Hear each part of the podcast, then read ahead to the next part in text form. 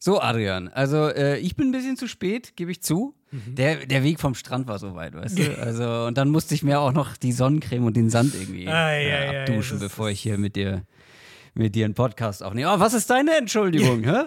hartes ich dachte schon, ich habe was mit der, mit, der, mit der Zeitverschiebung hier nicht ganz hinbekommen. Ja, ja, hartes Podcast-Erleben. Nee. Also ich bin, ich muss wirklich sagen, ich bin, für mich sind diese Folgen immer ein bisschen weird, weil ich jetzt schon so viel Draft mache und dann ich quasi, ich habe immer diesen einen Tag, den ich dann halt sozusagen der Free Agency oder, und, und, der NFL mehr widme für unseren Podcast, wo ich halt dann das alles vorbereite und nochmal gucke und Rankings bastel und so weiter und so fort. Und unsere Aufnahme natürlich mache. Aber der Rest der Woche ist halt eigentlich fast quasi nur noch Draft. Und dann bin ich jetzt so, keine Ahnung, ich habe jetzt gerade eben noch Receiver Nummer, lass mich nicht lügen, 15, glaube ich, geguckt. Ja. Und war so, und, und bin jetzt so, bin da am überlegen und wie, wie, wie rank ich die und so weiter und so fort. Und dann so diesen Switch zu machen zu, wer ist eigentlich der zwölfbeste Defense Free Agent dieses Jahr? Das ist wirklich immer so ein bisschen, da muss mein Hirn immer, ah. immer ein bisschen arbeiten. Ja, das ist wirklich, also keiner hat es härter äh, als du, außer ja, du, ich natürlich. Du, du natürlich, ja, genau. Ich natürlich, also das ist schon wirklich hart, wie wir das hier haben. Aber du bist natürlich ein elendiger Angeber, White Receiver Nummer 15. Also ähm, ich weiß noch immer nicht, welche äh, drei äh, wie ich die ersten drei Quarterbacks, äh, in welche Reihenfolge ich die ah. bringen soll. Aber gut, das ist ein anderes Thema. Ein Thema für später.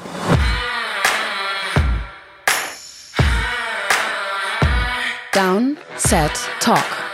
Der Football-Podcast mit Adrian Franke und Christoph Kröger.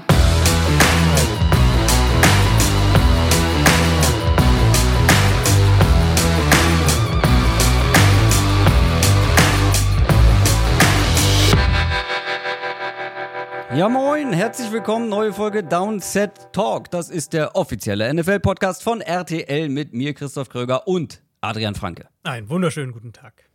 Wenn sich der ein oder andere jetzt vielleicht gefragt hat, was redet der Mann da mit Strand, Sonne, guckt selber aus dem Fenster und denkt sich, äh, wo ist der Mann? Ja, immer noch in Thailand, aber auf einer neuen Insel. Hm. Neue Folge, neue Insel. Ich könnte mich dran gewöhnen, bin Besseres ich ehrlich. Internet, muss man sagen. Also wir sind Viel heute, letzte Woche Internet. waren wir so ein bisschen, haben wir kurz gezweifelt, wie gut es klappt. Heute ja. Alles gut. Heute deutlich schneller ist aber auch die etwas größere Insel, ähm, mhm. nicht ganz so remote, immer noch sehr remote. Also ähm, viel passiert hier nicht, aber äh, ja, deutlich besseres Internet.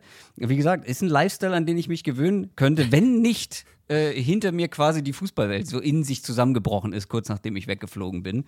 Ähm, und äh, sich da vielleicht der ein oder andere andere Arbeitskollege wünscht, dass ich vielleicht bald mal wieder mit am Start sein kann. Aber auch das ist ein anderes Thema. Was ist denn unser Thema heute, Adrian, in dieser Folge?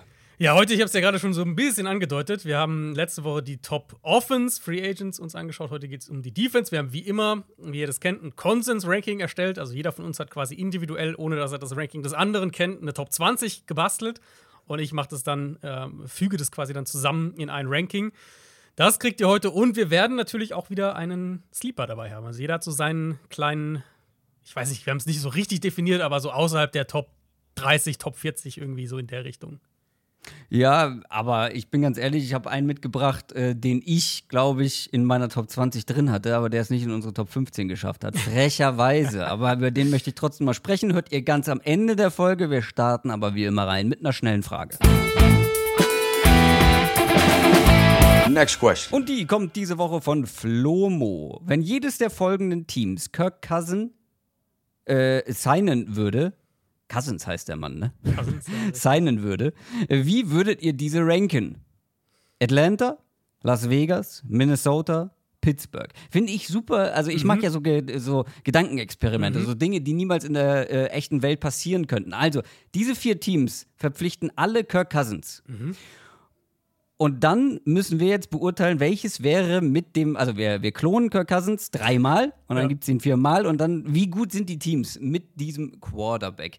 Sehr, sehr spannend und ich bin auch sehr gespannt auf dein Ranking. Lass uns hinten anfangen. Mhm. Ich glaube, da sind wir uns einig. Platz 4 sind die Raiders, oder? Ja, ja, ja, Raiders auf jeden Fall. Ist ja, also es ist ja ein, ein spannendes Gedankenspiel, weil das ja alles Teams sind, die im Markt sein könnten für Cousins. Also ich glaube, bei Pittsburgh. Ja, ja wisst, wisst ihr mittlerweile, habe ich ja, am ehesten Zweifel, dass die so einen Move machen. Ich glaube, so einen Move traust du ihnen, glaube ich, auch nicht zu.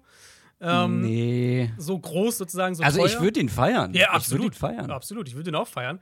Ähm, aber theoretisch sind das ja alles Teams, neben noch ein paar anderen, die in diesem vollen Quarterback-Markt eine Rolle spielen werden und die Interesse haben werden oder haben könnten an Cousins mit Prio 1, vielleicht Justin Fields mit Prio 2. Deswegen ist ja irgendwie schon auch ein interessantes Gedankenspiel, diese Vergleichbarkeit so ein bisschen zu versuchen zu kreieren.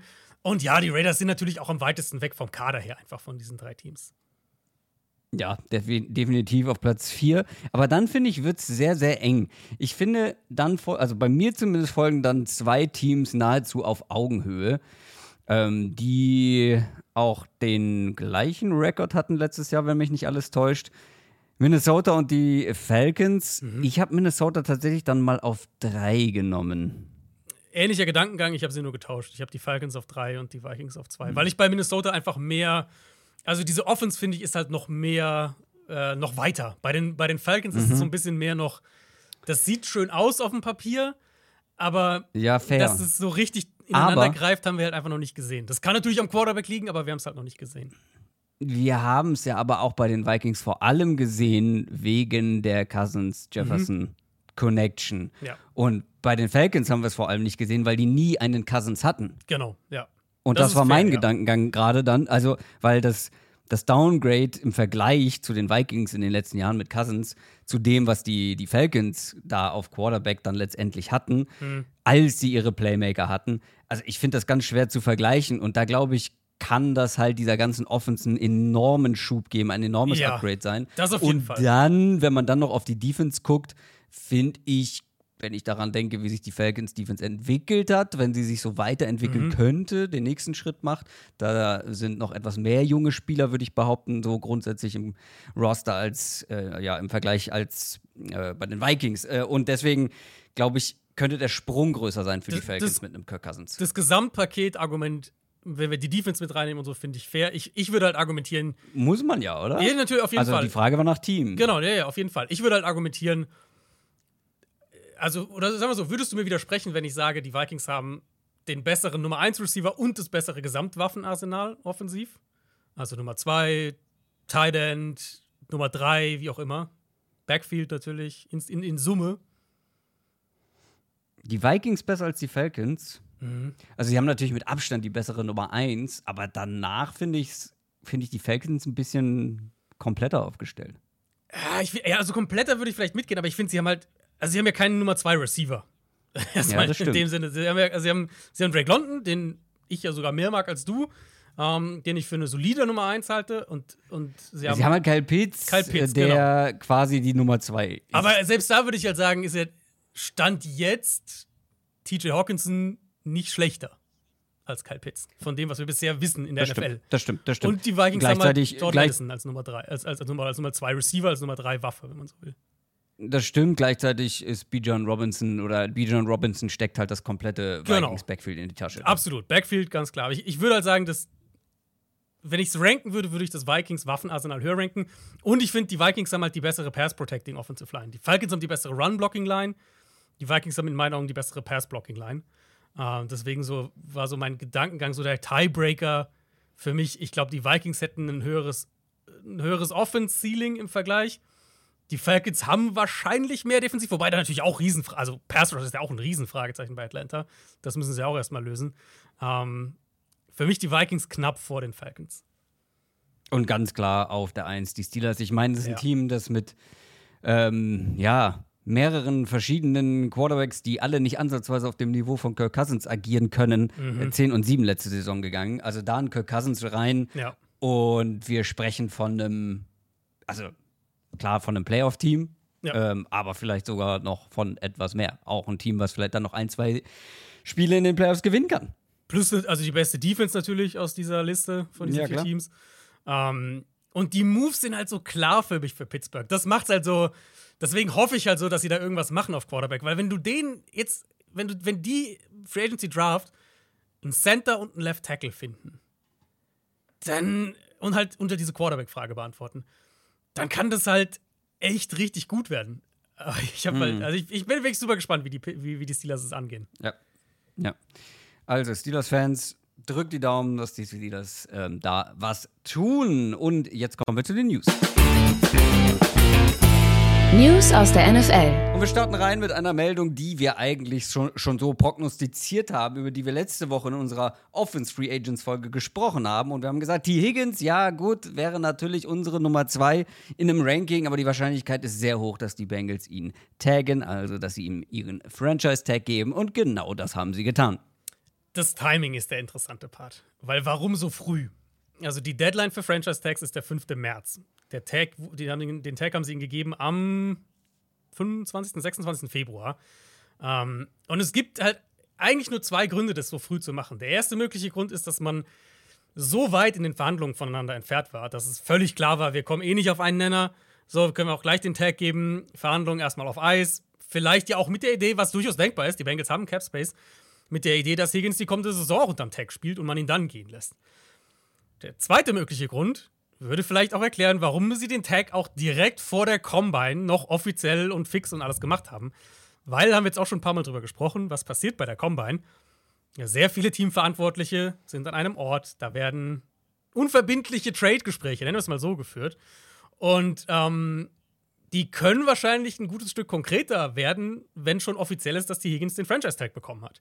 Mhm. Beide Szenarien halte ich für denkbar. Ich könnte mir vorstellen, dass die Bengals bereit sind, einfach, also dass sie ihnen eine Tag geben und jetzt bereit sind, ihm zu sagen, wir sind okay damit, wenn Higgins diese kommende Saison unter dem Tag spielt und er danach geht. Aber wenn wir ein richtig gutes Angebot bekommen, wären wir auch bereit zu einem Tag and Trade. Also, dass die Bengals jetzt beide Optionen auf dem Tisch haben, mit beiden leben könnten und jetzt natürlich, bevor die Free Agency so richtig losgeht, ist die ideale Phase, um auszuloten, was genau ist denn der Markt? Was, was ist denn der Wert? Ja. Kriegen wir einen First- und einen Third-Round-Pick? Kriegen wir zwei Second? Was ist der Wert und welche Teams sind überhaupt da interessiert? Jetzt haben sie selbst Fakten geschaffen erstmal und dieses Ausloten, glaube ich, äh, wird jetzt die nächsten, ja, die nächste Woche ungefähr passieren. Die Tampa Bay Buccaneers haben einige interessante Free Agents. Wir haben letzte Woche unter anderem über Baker Mayfield gesprochen. Wir sprechen heute auch noch über einen ähm, ja, sehr namhaften Kandidaten in der Defense. Und Stichwort Defense, einen sehr namhaften Kandidat haben sie entlassen, und zwar Shaq Barrett. Ja, hat vor allem finanzielle Gründe. Ähm, Barrett hätte im März einen Option-Bonus nochmal über gut 15 Millionen Dollar gehabt. Sie werden ihn auch als Post-June-One-Cut deklarieren, sodass sie den Dead Cap immerhin äh, aufteilen können, weil der Dead Cap ist, ist substanziell. Das sind 26,7 Millionen Dollar. Den werden sie jetzt auf zwei Jahre aufteilen. Ähm, sprich, Barrett wird auch dann nächstes Jahr noch mit gut 17 Millionen Dollar Dead Cap in ihren Büchern stehen. Er ist jetzt 31, er hatte eben diesen teuren Vertrag und so ein bisschen sehen wir einfach bei den Bucks, dass sie ähm, jetzt, dass die Rechnungen so ein bisschen fällig werden für diese All-In-Phase mit mhm. Brady. Und das ist ja auch völlig okay. Du musstest mit Brady All-In gehen und das hat sich ja auch gelohnt für sie. Ich denke, irgendwo ist es tatsächlich auch ein gutes Zeichen zu sehen, dass die Bugs diese harten Entscheidungen jetzt irgendwo treffen, statt halt irgendwie zu sagen, ah, wir umstrukturieren nochmal den Vertrag um von Shaq Barrett und wir versuchen weiter irgendwie All-In so ein bisschen zu sein. Was Barrett individuell angeht, ich meine, er hat jetzt ein bisschen weniger produktive Saison. Ich halte ihn immer noch zumindest für eine High-End Nummer 2, was Edge Rusher angeht. Und da sollten Teams mit Playoff-Ambitionen und Teams, die, die auf einen tiefen Playoff-Run irgendwie äh, hoffen, sollten da absolut Interesse haben. Also Baltimore war so das erste Team, was mir eingefallen ist. Ähm, Jacksonville, die immer noch eine Nummer 2 mhm. auf Edge brauchen. Detroit, Houston vielleicht mhm. auch. Da sollte es eigentlich durchaus einen Markt ähm, für ihn geben. Die Miami Dolphins sind eins der Teams mit dem geringsten Cap Space, stand jetzt zumindest, und haben vielleicht auch deshalb unter anderem Savian Howard und Emmanuel Ogba entlassen. Unter anderem ist Quatsch, aber die beiden sind raus. Genau, also sie haben, man muss korrekt formuliert, in Kenntnis gesetzt, dass sie sie zum Start des neuen Liga-Jahres entlassen werden. Vielleicht gibt es ja noch irgendwie einen Low-Level-Trade, der da irgendwie noch zustande kommt, aber ist kein wahnsinnig überraschender Move mit Blick auf den Cap-Hit äh, und, und die Cap-Probleme, hast du gerade gesagt. Gerade auch Savian Howard, der halt nicht mehr auf diesem Level war, das er vor zwei, drei Jahren hatte. Der jetzt wird bald 31. Sein Capit wäre bei knapp 26 Millionen Dollar gewesen. Das ist mit den Roster- und, und Cap-Strukturen der Dolphins einfach nicht mehr tragbar. Das, also Jalen mhm. Ramsey ist ja auch ähnlich teuer, ein anderer Corner. Ähm, wenn sie Howard als Post-June-One-Cut deklarieren, gewinnt Miami gut 18 Millionen Cap-Space für 2024. Und Howard, so ein bisschen ähnlich wie Barrett, wird auch einen Markt haben. Also der wird einen Markt haben, halt nicht für 26 Millionen Dollar, aber der wird einen Markt haben. Ich glaube, hier wird es auch Teams geben, die, die vielleicht kurzfristig was suchen. Houston habe ich mir auch hier, Detroit kann man ja auch auf, so aufzählen. Ähm, aber ja, sind so ein paar logische Moves, glaube ich, von den Dolphins, die selbst wenn sie dieses Jahr noch so diesen, diese All-In-Schiene irgendwo fahren, ein paar Moves musst du einfach machen. Und Howard und Ogba sind einfach zwei logische Kandidaten dafür, wo die Production halt nicht mehr den Vertrag gematcht hat. Das kann man vielleicht auch über Laken Tomlinson sagen, der Offensive Guard, zuletzt bei den Jets gewesen. Ich sage zuletzt, weil auch er wurde entlassen. Ja, auch ein Cap-Move, genau. Jets gewinnen 8 Millionen Cap-Space damit. Ähm, jetzt haben sie ein bisschen Platz, sie haben um die 25 Millionen Dollar Cap-Space. Offensive Line ist natürlich trotzdem jetzt das große Thema. Also mal schauen, ob sie da irgendwie was umbauen, ob sie Joe Tippman vielleicht auf Guard stellen, eigentlich ihr Center. Äh, hat aber auch schon Right Guard letztes Jahr gespielt, wo ja Elijah Vera Tucker verletzt gefehlt hat. Beide Tackle-Spots sind Fragezeichen. Conor McGovern, der Starting Center, ist auch Free Agent. Also damit dieses Tipman, spielt vielleicht Guard-Gedankenspiel funktioniert, Dafür müssen sie McGovern auch erstmal halten. Ich bin sehr gespannt, wie die Jets diese, diese Offseason, die ja eine All-In-Offseason ist für sie, wie sie das angehen. Ähm, Tomlinson zu entlassen, ist erstmal nachvollziehbar, was Leistung ja. und, und, Vertrag so das, mein, das meinte ich auch. Genau. Das meinte ich auch vor allem damit. Also die Production hat nicht mehr ganz dem genau. entsprochen, was man sich vorgestellt hat, als man den damals aus San Francisco geholt hat. Absolut. Ähm, aber die Baustellen werden natürlich nicht weniger damit. Nee, klar. Das waren schon alle News. Dann kommen wir doch direkt zu unseren Free Agents. Free Agency. Und Adrian hat schon erklärt, wie das Ganze vonstatten geht, beziehungsweise vonstatten ging. Wir haben wieder eine gemeinsame Top 15, eine kombinierte Top 15 für euch vorbereitet. Und wir starten mit einem Spieler auf Platz 15, der, ja, in meinen Augen fast ein bisschen überraschend äh, mit dabei ist. Ich dachte, ich wäre schon hoch bei ihm, wenn ich ihn auf Platz 20 setze. Also bin ich auch ehrlicherweise, wenn man sich so ein paar andere Rankings anschaut, die so im Internet irgendwie unterwegs sind. Aber Adrian hat den Mann einfach auf Platz 12 und deswegen ist er mit in dieser Sendung, in dieser Folge dabei. Ich finde es sehr gut, dass er dabei ist. Jonathan Greenard, Edge mhm. Defender der Texans. Ähm, ich finde es gut, weil ich bin Fan der ersten Stunde. Mhm. Also ihr kennt uns, wir geben ja. zu, wenn wir mal irgendwo richtig daneben liegen, was wir auch regelmäßig tun, aber wir drehen auch gerne mal eine Victory Lab. Und ich habe extra noch mal geguckt, Draft-Notizen 2020. Jonathan mhm. Greenard, Edge Rusher Nummer 4 bei mir mit einem Early Second Round Grade vor so namhaften Leuten, die im Konsens viel höher waren, wie AJ Epinesa oder Yetur Gross Matos. Mhm. Und äh, lange sah es auch so aus, als wäre das ähm, nicht so ein guter Take gewesen, den so hoch zu setzen. Aber dann kam Demico Ryans nach Houston mhm. und mit ihm Breakout-Jahr von Jonathan Greenard. 32 Pressures, 14 Sacks, 11 Quarterback-Hits, gegen den Run richtig gut und neben Will Anderson der wichtigste Pass-Rusher der Texans gewesen. Also der hat sich ein bisschen Kohle verdient. Ja, ich, ich glaube auch, also ich frage mich, ob er noch ein bisschen unterschätzt wird, irgendwie generell. Ähm, ich finde, der Also in unseren Augen offensichtlich schon. In unseren also, Augen anscheinend schon, ja. Ich finde, der gehört absolut rein in die Top 15, weil der ist. Also er hatte 2021 so sein erstes Breakout-Jahr. Dann hat er 22 den Großteil der Saison verletzt verpasst und jetzt diese Saison, würde ich sagen, seine erste so richtig komplette Saison gespielt. Mhm. Also mit jetzt zum ersten Mal über 600 Defense-Snaps, zum ersten Mal über 220 Pass-Rush-Snaps, gleich verdoppelt, 440 gespielt. Der hat 53 Quarterback-Pressures gehabt und halt wirklich so ein, war ein kompletter Edge-Verteidiger. Also auch 21 Run-Stops, das war Platz 16 unter Edge-Rushern. Das sind mehr als ein Micah Parsons, mehr als Josh Allen und Brian Burns, über die wir heute noch sprechen werden. Ich mag ihn einfach sehr und wahrscheinlich ist er jetzt kein Spieler, der das absolute Top-Ceiling hat. Ähm, aber ich denke halt, dass Grenard am Ende ein besseres Preis-Leistungs-Verhältnis dir bieten könnte, als ein Spieler wie Chase Young zum Beispiel. Oder vielleicht sogar auch als ein Brian Burns, der qualitativ sicher ein klares Tier höher ist, aber halt auch am Ende 10, 12 Millionen mehr pro Jahr kosten wird. Ähm, Grenard wird äh, Ende Mai 27, also du holst ihn auch jetzt für seine Prime, wenn du ihn jetzt für drei, vier Jahre mhm. holst. Ich also ehrlich gesagt, wenn ich Houston bin, würde ich ihn gar nicht gehen lassen wollen. Wenn er, wenn mhm. er auf den Markt kommt, wenn er sagt, ich kann woanders vielleicht mehr verdienen oder so, keine Ahnung. Ähm, das ist so ein junger Pass-Rusher, wo ich als Team mehr, wahrscheinlich mehr invested wäre, als jetzt irgendwie, wie gesagt, so einen Chase Young für einen für Prove-It-Deal oder sowas zu holen. Ja, auf jeden Fall. Von dem kannst du erwarten, dass er, auf, dass er ein paar richtig gute Jahre äh, drin hat. Ich habe gerade eine falsche Pressure-Zahl genannt. Du hast eine genannt mit inklusive Playoffs. Richtig. In der Regular Season ja, ja. waren es 48. Ähm, und dann mit Play aus 53.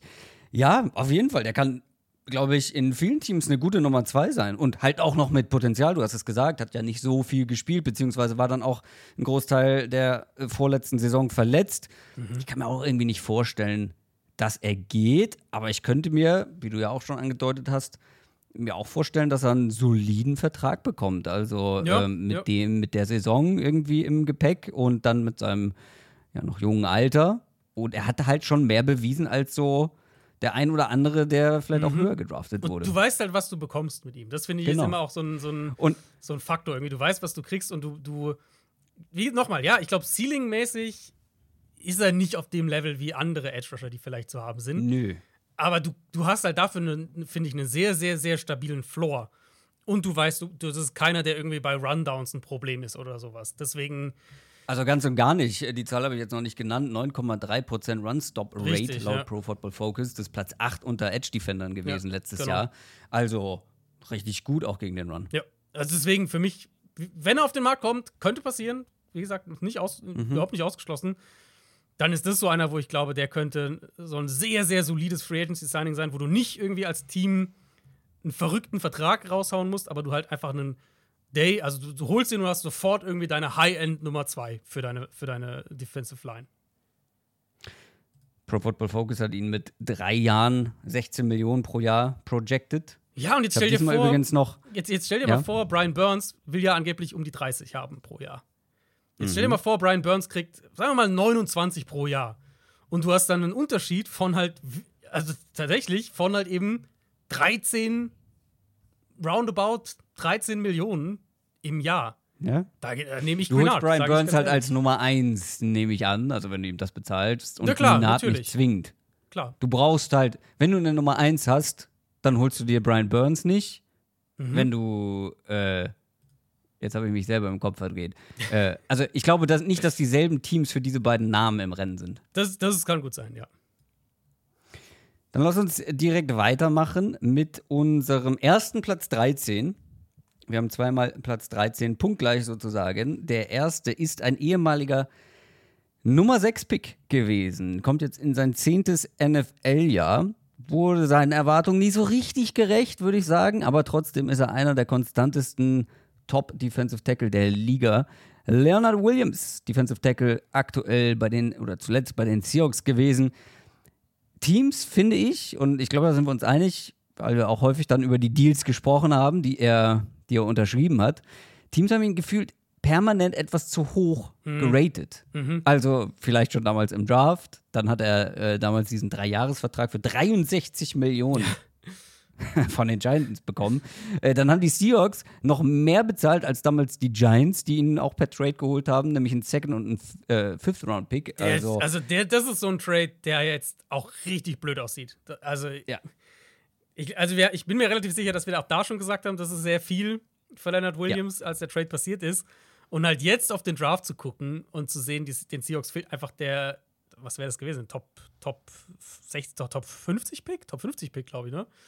äh, müsste es eigentlich sein. Mhm. Das ist halt schon, ja, das tut weh. Ja, und es würde mich halt tatsächlich auch nicht überraschen, wenn er auch diesmal wieder fürstlich bezahlt wird. Wahrscheinlich sogar von den Seahawks. Vielleicht, ja. Aber gut, neues Regime, also zumindest neuer, äh, neuer Headcoach und so. Vielleicht ist dann eher die Bereitschaft da, ähm, ja, den Fehler einzugestehen Defensiver, und ihn gehen zu lassen. Defensiver Headcoach. Defensiver Headcoach, ja.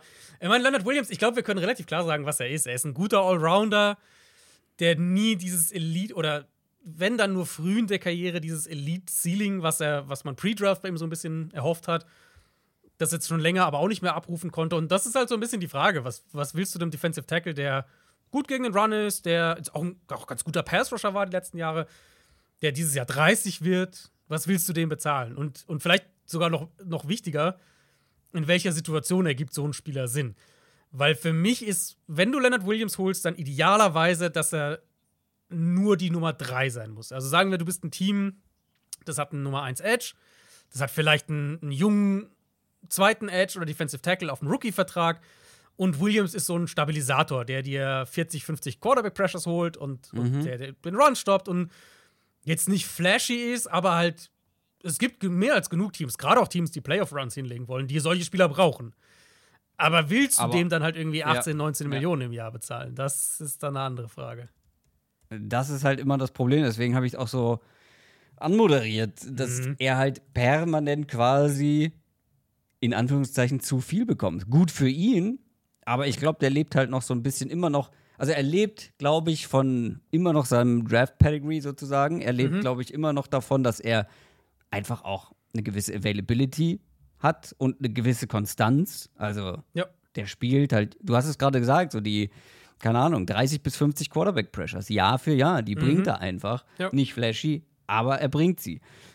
Und ich glaube, dass er, also irgendein Team, was nicht in deine Beschreibung passt, wird ihm ein besseres Angebot machen. Also jemand ja, wird ihn als Nummer zwei holen und Raiders. dementsprechend auch so bezahlen. ich habe die Raiders auf dem Zettel. Hm. Ähm, ich sag mal so, wenn du ihn für drei Jahre 15 pro Jahr kriegst, dann bin ich damit, das fände ich okay. Wenn du, ihn, wenn du ihm 19 pro Jahr zahlen musst, dann nicht. Ich habe diesmal äh, noch mehr Contract Experts, also Vertragexperten, mit dazugeholt. Und zwar die von CBS, die nämlich auch ihre Vorhersagen mit abgegeben haben. Da sind es drei Jahre 14,8 Millionen. PFF das, hat ihn bei drei Jahre ja. 17 Millionen im Jahr. Das finde ich Aber das spielt okay. sich ja ungefähr in dem Rahmen ab. Genau, das, also genau. Wenn wir über drei Jahre 14, 15 Millionen Und? pro Jahr sprechen, dann fände ich in Ordnung. Ich meine, man muss ja auch überlegen, gerade auch bei diesen ganzen Projections, die ja zum Teil jetzt schon die letzten Wochen entstanden sind, der Cap ist einfach massiv angestiegen. Also wir haben wirklich ja, eine, eine Erhöhung um fast 30 ja. Millionen Dollar. Ähm, wir wussten, dass es einen großen Sprung dieses Jahr gibt. Jetzt haben wir es auch offiziell eben, dass ja. es sehr, sehr viel sein wird. Führt natürlich auch dazu, dass alle Projections kannst du eigentlich so eine Million irgendwie dazu packen oder vielleicht zwei, je nach Spieler, ähm, weil einfach die, der Gesamtstand hochgeht. So. Deswegen, ja. Ähm, ja, das muss man im Absolut. Hinterkopf behalten. Was wir jetzt noch gar nicht gesagt haben, ist, der Mann ist immer noch keine 30. Das finde ich, find ich krass. Genau, wird also, 30. Gesagt, kommt Jahr, jetzt, ja. Genau, wird 30, kommt jetzt in sein zehntes NFL-Jahr. Also mhm. der ist sehr jung in die NFL gekommen und der hat auf jeden Fall noch ein paar gute Jahre vor sich, so ist es nicht. Ja. Dann kommt unser zweiter Platz 13, ähm, ein kontroverser Fall.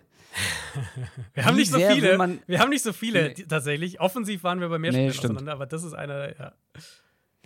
Wie sehr will man Kyle Duggar-Fan sein? Adrians Antwort: ja. ja. Kyle Duggar ist unser zweiter Platz 13 Safety der Patriots du warst damals schon äh, richtig gehypt beim Draft. Mhm. Du ziehst es durch, finde ich auch gut. Denn du hast ihn auf Platz 11, ich auf Platz 17.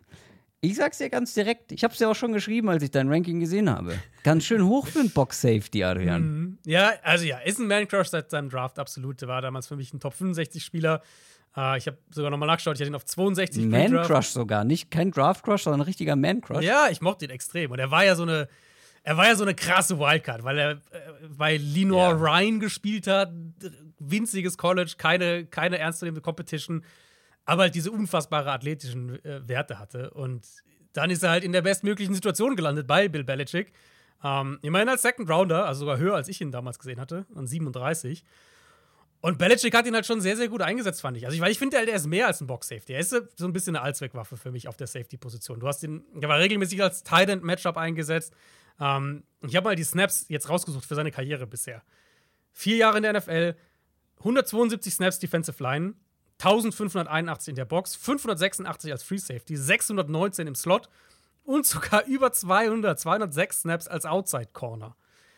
Mhm. Er gibt einfach nicht viele Spieler, die das können. Und jetzt in den letzten beiden Jahren hat er auch immer über 10 Quarterback Pressures, immer mindestens 4 Pass Breakups, immer mindestens 2 Picks, immer mindestens 25 Defensive Stops das ist jetzt vielleicht ein Spieler, der nicht in jede Defense passt, nicht unbedingt zu jedem Defensive Coordinator passt, aber gleichzeitig nee. denke ich auch, dass diese Rolle, dieser Safety, der covern kann, der in der Box den Run verteidigen kann, also ne, Kyle Hamilton, so als das Paradebeispiel aus der vergangenen Saison, dass diese Rolle generell immer wichtiger wird und dieser ähm, Box, Safety, Slot, Verteidiger, das kann auch mal ein Corner sein, Devon Witherspoon bei den Seahawks, dass diese Rolle einfach immer wichtiger wird und, und Spieler, die da halt Plays in der Box machen können, aber halt auch covern können.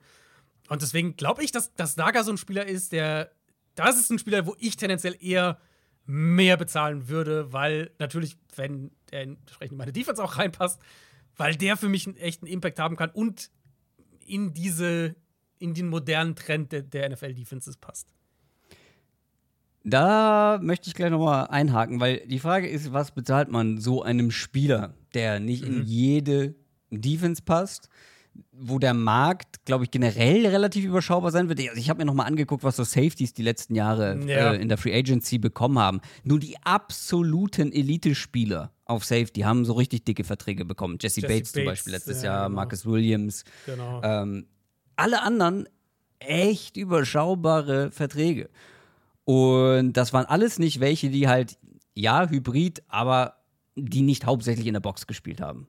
Ähm, mhm. Und ich, also, bei den Patriots steht im Raum, dass man jemanden wie Kyle Dagger taggen will. Und ich meine, mhm. wahrscheinlich wird ihn niemand mehr wertschätzen als jemand, der unter Bill Belichick gelernt hat. Mhm. Also, das passt halt, wie du schon gesagt hast, wie Faust aufs Auge. Der Tag wären aber über 17 Millionen für das eine Jahr. Ja. Äh, wenn man sich nicht, wenn man sich dann nicht danach einigt. Das ist mehr als ein Bates pro Jahr verdienen. Justin Simmons, Harrison Smith, Marcus Williams, äh, zumindest so mhm. durchschnittlich pro Jahr. Also, wie viel würdest du ihm denn zahlen als Fan? Also, wir haben, wenn wir mal die Safety-Verträge aktuell anschauen, so nach Gesamtvolumen mal gucken. Derwin James ist halt die klare Eins. Ähm, der ist ja auch bei über 19 Millionen pro Jahr. Minka Fitzpatrick ist bei 18,4. Jamal Adams noch bei 17,6. Ich glaube nicht, dass er das noch lange sein wird. Äh, dann Jesse Bates eben bei 16 pro Jahr. Ähm, Harrison Smith, Justin Simmons so in der 16, 15 pro Jahr Range. Und dann kommen Buda Baker und Marcus Williams, dann so 14, 14,7 Millionen. Ich würde ihn in dieser 15 Millionen Range bezahlen. 15, 16 Millionen, also so knapp unter Jesse Bates. 15,5 pro Jahr. Das würde ich ihm bezahlen. Natürlich ne, nur, wenn er in meine Defense auch reinpasst. Ne? Wenn jetzt eine Defense spielt, wo ich sage, eigentlich so eine Matchup-Safety-Waffe, das ist gar nicht das, was ich suche, ja, dann habe ich natürlich auch nicht das Interesse unbedingt an ihm. Dann, ich, dann sind andere Positionen wichtiger. Aber in dieser, so, sagen wir mal, 15, 15,5 Millionen Range pro Jahr würde ich ihn bezahlen. Krass. Das ist viel. Du musst natürlich das auch überlegen, dass, dass wir in einer anderen Cap-Situation sind. Das ist natürlich schon auch ja, Teil der Überlegung. Ja, ja, Wie gesagt, klar. 30 Millionen mehr Cap-Space und so. Äh, Verträge werden anders aussehen. Wir werden wahrscheinlich auf einigen Positionen in dieser Offseason wird, wird so dieses Gehaltsgefüge auf einzelnen Positionen ziemlich durcheinandergewirbelt. Ja. Wollen wir zur Nummer 12 kommen? Mhm. Unsere Nummer 12 ist ein Downset Talk Darling, würde ich fast sagen, aber einer, der super schwer einzuordnen ist. ja, total. DJ Reader, Defensive Tackle der Bengals, meine 11, deine 16. Wir sprechen regelmäßig in diesem Podcast über ihn. Einer der besten Defensive Tackles der letzten Jahre. Wir haben ihn sogar schon mal als X-Faktor der Bengals Defense mhm. bezeichnet. Noch keinen 30 Jahre alt. Eigentlich, wenn man das so hört, müsste er einen Monstervertrag bekommen. Aber immer wieder mit Verletzung zu tun mhm. gehabt. Woche 15 Oberschenkelmuskel gerissen. Ähm, die Bengals müssen einige Free Agents bezahlen. Einen haben sie jetzt schon getaggt. Ähm, aber vielleicht wegen dieser Verletzung ja. halt nicht der Monstervertrag und eine bessere Chance für die Bengals, einen ihrer wichtigsten Defense-Spieler zu halten? Ja, vielleicht. Also, das wird, mein, die T. Higgins-Sache ist ja so eine Weichenstellung einfach für die Bengals. Und wenn sie Higgins den Tag bezahlen, das sind, glaube ich, 21 roundabout 21 Millionen. Ähm, das haut natürlich direkt rein. Das kannst du nicht umstrukturieren. Das ist dann, der, das ist dann einfach der Capit für diese Saison. Das würde sie natürlich anderswo wieder limitieren. Ich würde schon gerne sehen, dass sie Reader halten. Er hat jetzt einfach ein paar Spiele verpasst die letzten Jahre. Er ist jetzt vier Jahre in Cincinnati gewesen. Ähm, da war eine Saison mit fünf Spielen dabei, da war eine mit zehn dabei. Letztes Jahr hat er 14 Spiele gemacht. Und das dann halt mit, so du, du kaufst ja jetzt die Jahre 30, 31, 32, 33 quasi, wenn du ihm jetzt einen Vertrag gibst. Das macht schon so ein bisschen tricky. Plus jetzt ganz aktuell, er holt sich ja noch von, er hat ja den, den Riss im Oberschenkelmuskel gehabt. Ähm, auch das kann natürlich eine Rolle spielen, wenn Teams überlegen, ob sie ihm in, ja, in zwei Wochen im Prinzip sehr viel Geld geben wollen. Wenn er spielt, ist er immer noch ein super Anker für eine Line. Einer, der wirklich einen riesen Impact auf den Run hat, der leichtere Runboxes erlaubt. Wir haben so oft drüber gesprochen, wie unterschiedlich diese Defense aussah, wenn er nicht gespielt hat. Und er ist ja kein reiner, äh, kein reiner, kein reiner Run-Stuffer, sondern er war ja ein konstanter Faktor als Pass-Rusher. Jetzt nicht, nicht dominant in dem Sinne, jetzt nicht Dexter Lawrence-Level, aber halt ein konstanter Faktor.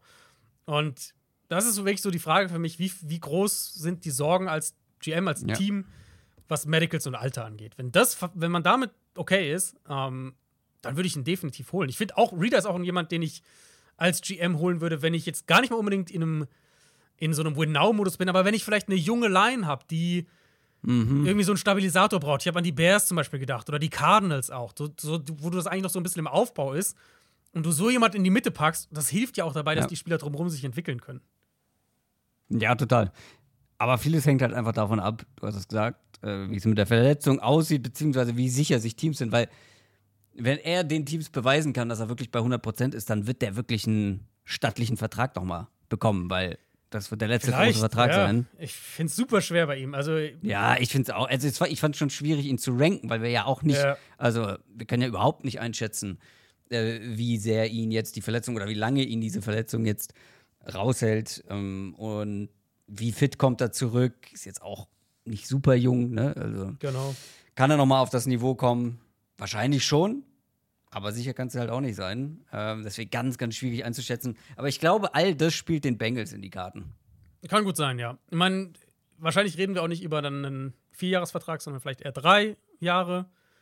Und dann, also wahrscheinlich, am Ende werde ich wahrscheinlich den DJ Reader-Vertrag mehr mögen als den Leonard Williams-Vertrag. Die sind ja gleich ja, alt. Ja, ziemlich sicher. Ziemlich Und, sicher. Genau, Williams ist wahrscheinlich halt irgendwie drei Millionen pro Jahr mehr kriegen oder so. Aber ähm, wenn, wenn DJ Reader jetzt sich nicht verletzt hätte, ja. würde er wahrscheinlich auch mehr bekommen als Leonard Williams. Dann wären sie wahrscheinlich ziemlich gleich auf. Könnte ich mir vorstellen. Also glaub, ja, ja, was, wie du gesagt hast, ich glaube, bei Leonard Williams ja. ist dieses Pre-Draft und, und, und ja, generell dieses, der war ja halt nie schlecht. Ne? Der kam in die nee. NFL und war immer gut. So, und ich glaube, das spielt schon dann auch. War DJ Reader mal schlecht? Ich würde sagen, Reader hat schon ein bisschen ja. längere Anlaufphase gehabt, plus eben, ja, er hat jetzt ja nicht nur die Verletzung jetzt, sondern eben ne, über die letzten Jahre immer wieder. Ja, ja stimmt, klar. Ja. Und Leonard Williams, diese Availability ja. ist einfach ein großes Ding, auch gerade bei Free Agency. Verpflichtungen. Wir sind schon bei Platz 11 angekommen. Platz 11, der Name ist vorhin schon mal gefallen. Noch ein Spieler, finde ich, der sehr schwierig einzuschätzen ist. Mhm. Aber dafür sind wir uns sehr einig gewesen. Wenn wir beide auf Platz 13 macht, unterm Strich Platz 11 im Gesamtranking. Chase Young, Edge Rusher der 49ers, der Vibe bei ihm, glaube ich, so der allgemeine Vibe in der Wahrnehmung, jetzt bei uns äh, Fans und ZuschauerInnen, der Vibe ist, glaube ich, nicht gut. Also, Second Overall Pick gewesen, war dann super oft verletzt, war nicht ultra dominant auf dem Feld, war auch sehr inkonstant. Dann der Trade zu den 49ers, da bekommt man natürlich ein bisschen mehr, ein bisschen mehr Aufmerksamkeit als bei Washington jetzt äh, vorher. Mhm. Aber auch da war es so ein Auf und Ab einen guten ja. Super Bowl gespielt, muss man sagen. Ja. Äh, sowas kann natürlich auch ein paar Millionen einbringen. Absolut. Aber was vor allem ein paar Millionen einbringen sollte und was finde ich so ein bisschen untergegangen ist, dass der eigentlich eine echt gute Saison gespielt hat. Halt keine, keine die man von einem Second Overall Pick erwartet, aber ja. als Pass Rusher schon ganz gut. Also er hatte ja auf und ab, aber er hatte ein paar, paar sehr gute Spiele. Ich, ich habe weiterhin Vertrauen grundsätzlich in das Talent, weil er unglaublich wenig gespielt hat also der hatte zwei Jahre eigentlich mit vollem Workload. Mhm. Ähm, dazu halt noch ein, ähm, ein Kreuzbandriss. Also ich glaube, dass da noch Potenzial drin ist. Es gibt ja tatsächlich einen vergleichbaren Case aus einer Free Agency äh, von vor einigen Jahren, nämlich Dante Fowler. Mhm. Der war Nummer 3 Pick im Draft und hatte dann auch einen Kreuzbandriss in seinem oder während seines Rookie-Vertrags. Und der hat danach einen absoluten Prove-It-Deal bekommen. Glaubst du, Chase Young bekommt auch so einen? Ist meine Tendenz Richtung Prove It Deal, ja. Also, vielleicht ist dann mein Maßstab auch zu hoch, aber ich fand jetzt, ich habe die Saison eher so ein bisschen negativ in, insgesamt. Ja, das meine ich, mit der Vibe in der Wahrnehmung ja. ist nicht gut. Aber weil ist ich, das also gerechtfertigt? In deinen Augen ja. Also ja, weil ich finde, er hat halt, also auch wenn wir auf die Zahlen gucken, er hat in San Francisco mehr gespielt, mehr Pass-Rush-Snaps und sowas gespielt, aber weniger Pressures, äh, weniger Sacks als für die Commanders. War gegen den Run okay, so, der Super Bowl, absolut, war, eines, war vielleicht sein bestes Spiel für die Niners. Auf jeden Fall eines seiner besten Spiele. Ähm, ich bin extrem auf den Markt gespannt, weil es wird bestimmt Teams geben, die den ja, noch vom Pre-Draft-Ranking super hoch haben ja, ja, und so. Der ist noch echt jung, der wird 25 im April. Das, da wird es Teams geben, die sagen, das ist es uns wert. Und wenn wir dafür ihm halt die drei Jahre geben müssen versus den Prove-It-Deal, dann machen wir das. Kann ich mir absolut vorstellen. Ich muss sagen, ich fand ihn halt in San Francisco auch auf Tape teilweise echt eher behäbig. Also mir hat so die Explosivität gefehlt, diese Agilität gefehlt. Vielleicht lag es irgendwie an seiner Rolle, vielleicht lag es was Coaching, keine Ahnung, vielleicht hat er diese Saison auch wirklich noch gebraucht, um ähm, so richtig in Schwung zu kommen wieder. Also der Kreuzbandriss war ja 2021, der, da war dann dazu noch was mit der Patella-Sehne. Was sind ja quasi, also die, die Recovery war ja auch länger, als man das sonst so kennt. Die gesamte 2022er Saison fast hat ihn das gekostet. Ist jetzt natürlich spekulativ, aber vielleicht ist es notwendiger Kontext zu sagen, so diese, die vergangene Saison war für ihn noch so ein bisschen Ich komme zurück Saison. Mhm. Und wenn du ihn jetzt holst, und wie gesagt, der wird 25 im April, dann kriegst du mehr den, den, den alten Chase Young nächste Saison. Das ist auch denkbar. Ich bin so ein bisschen vorsichtig bei ihm, weil ähm, ich muss, also ich muss ehrlich sagen, wenn ich jetzt nur den Spieler dieses Jahr gesehen hätte, ohne zu wissen, wer es ist, ohne zu wissen, die ganze Vorgeschichte und Pre-Draft und so weiter, hätte ich gesagt, das ist halt so ein solider Nummer 2 Rusher irgendwie. Aber, Jonathan Greenard. Ja, so ein bisschen. Aber halt nicht keiner, der mich jetzt anspringt, wo ich jetzt irgendwie sage, boah, den will ich haben. Ähm, gleichzeitig auf der anderen Seite seine ersten beiden Saisons plus natürlich College Tape und so, da, das ist natürlich, da war er sehr, sehr gut. Ich glaube, es wird ein Team geben, das auf ihn zockt. Mich würde ein Prove-It-Deal ja. nicht wundern, aber ich könnte mir vorstellen, dass es ein Team gibt, das sagt, damit wir ihn kriegen, geben wir ihm halt diese drei Jahre oder was auch immer, was er dann da haben will. Ja. Ähm, also für alle, die nicht wissen, was ein Prove-It-Deal ist, so ja. ein Jahr, ein Jahresvertrag nicht wenig Geld, jetzt vielleicht wahrscheinlich im Fall von, von, nee, genau, ähm, ja. von Chase Young. Also Dante Fowler hat damals ein Jahr 12 Millionen bekommen. Das kann mir vorstellen, dass bei ja. Chase Young mehr bekommt. Was hat, gesagt, was hat, auch, äh, hat auch Capspace, äh, ne, du hast es angesprochen. Richtig, und seitdem richtig. ist mit der Capspace mehrfach gestiegen, aber er wird mehr bekommen, aber trotzdem so ein Jahr, keine Ahnung, 15 Millionen, 16 Millionen, whatever. Ja, was hat ähm, ähm, äh, von den Saints, Davenport, was hat Davenport letztes Jahr gekriegt? Weil ich glaube, da wird Chase Young auch drüber landen am Ende. Und ich glaube, Davenport war sogar in dieser 15 Range, 14, 15 Range. Ähm, das kann ich dir gleich sagen, wenn du kurz überbrücken also ich, möchtest. Ich, ich, ich, denke, dass er in der ein, das Einjahresdeal für Chase Young wird eher so in der 17 bis 18 Millionen Range wahrscheinlich sein. Ein Jahr 13 Millionen hat er bekommen. 13, Davenport, okay, ja. Also dann mindestens ja. 15. Mindestens 15 für Young, würde ich sagen. Wenn es ein Prove-It-Deal wird. Glaube ich auch.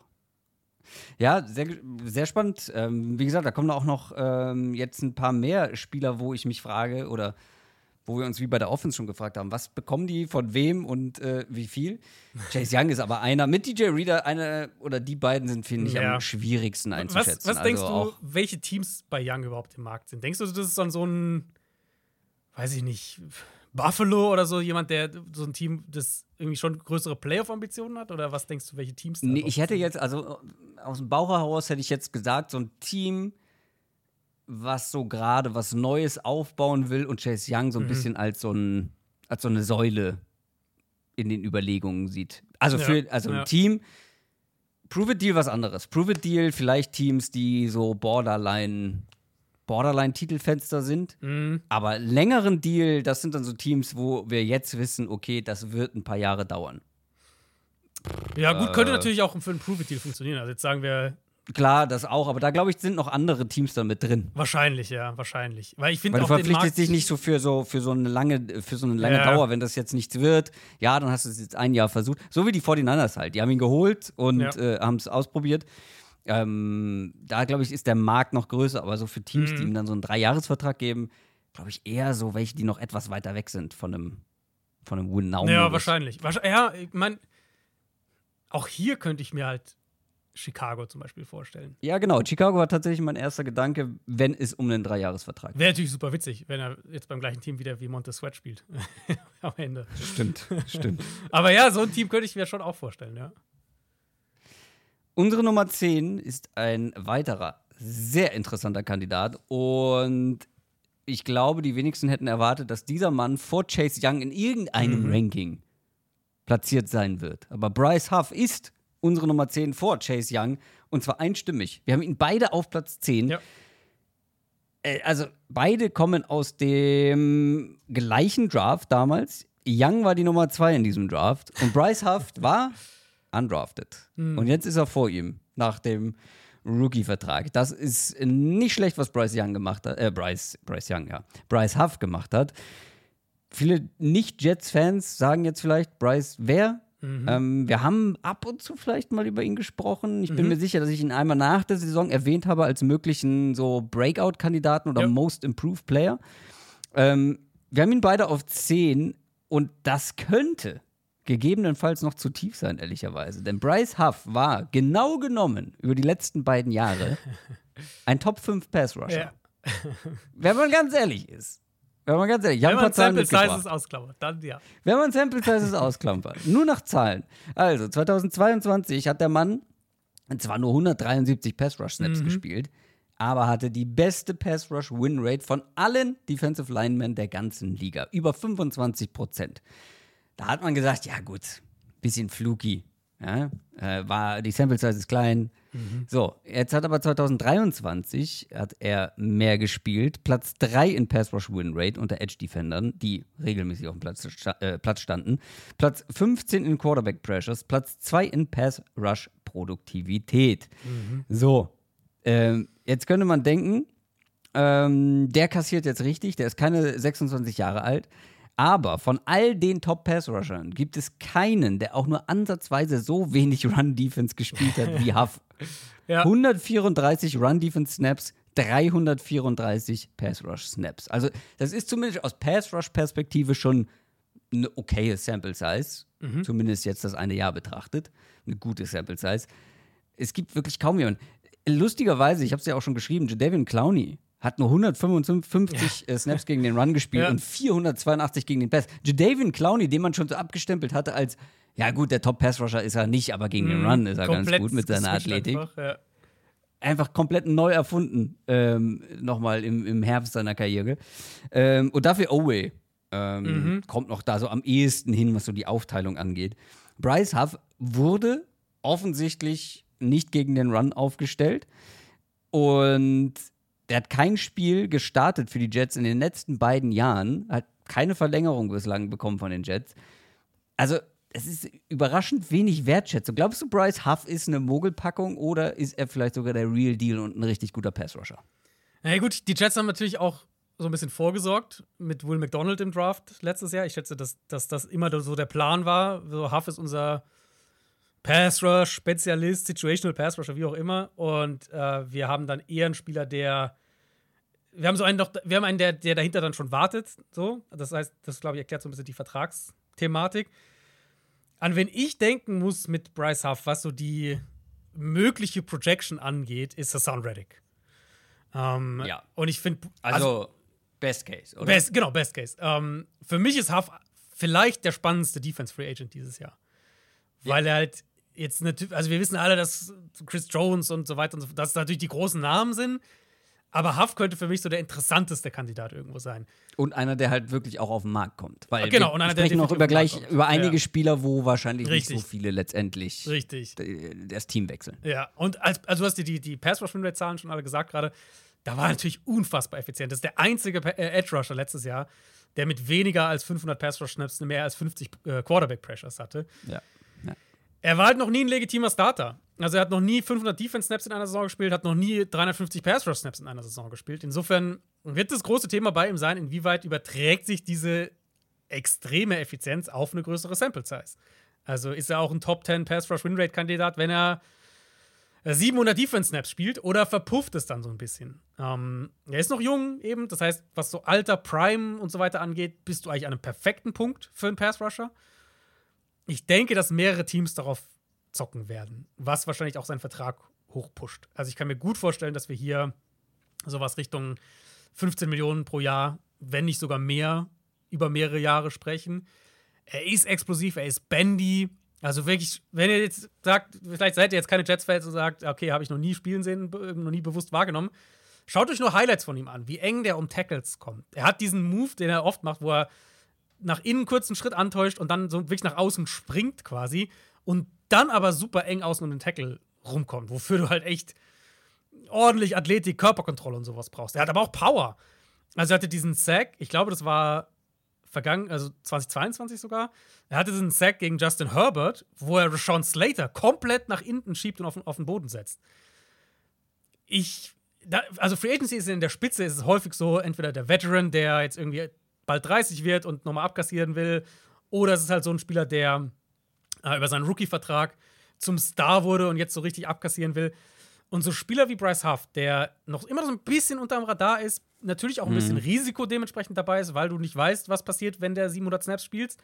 Ähm, aber wo halt die Chance auch da ist, dass du seine besten ja. Jahre jetzt kaufst, quasi.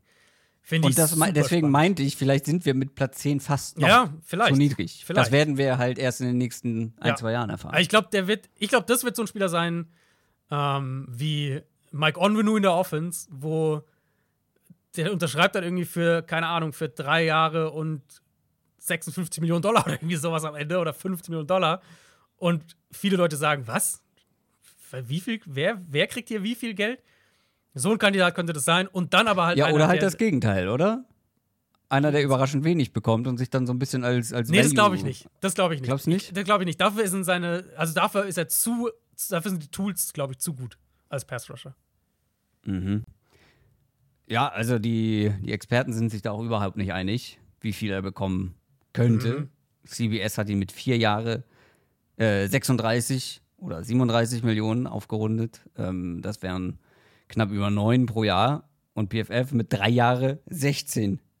Knapp 17. da bin ich mehr Jahr. bei PFF. Also, da bin ich mehr bei Da bin ich auch mehr bei PFF. Ja, schon grundsätzlich. Also, wenn den jemand für vier Jahre neun, äh, gute neun im, mhm. im Jahr bekommt, dann ist es ein Schnapper. Also vielleicht ist es der Mittelweg, vielleicht sind es vier Jahre und ja. 14 oder sowas pro Jahr. So ja. die längere Vertragsdauer im Vergleich zu PFF und das höhere Gehalt im Vergleich zu CBS. Also vielleicht trifft man mhm. sich da. Äh, Würde ich, wie gesagt, der Fit wird halt spannend sein bei ihm. Aber also in der richtigen Rolle, absolut.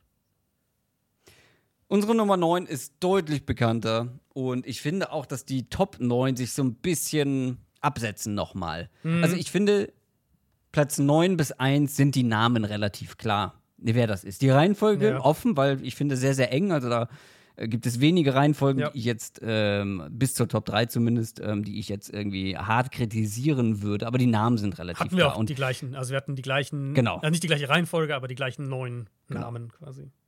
Platz 9 war genau gleich. Platz 9 bei dir, Platz 9 bei mir, bei mir Platz 9 insgesamt ist Daniel Hunter.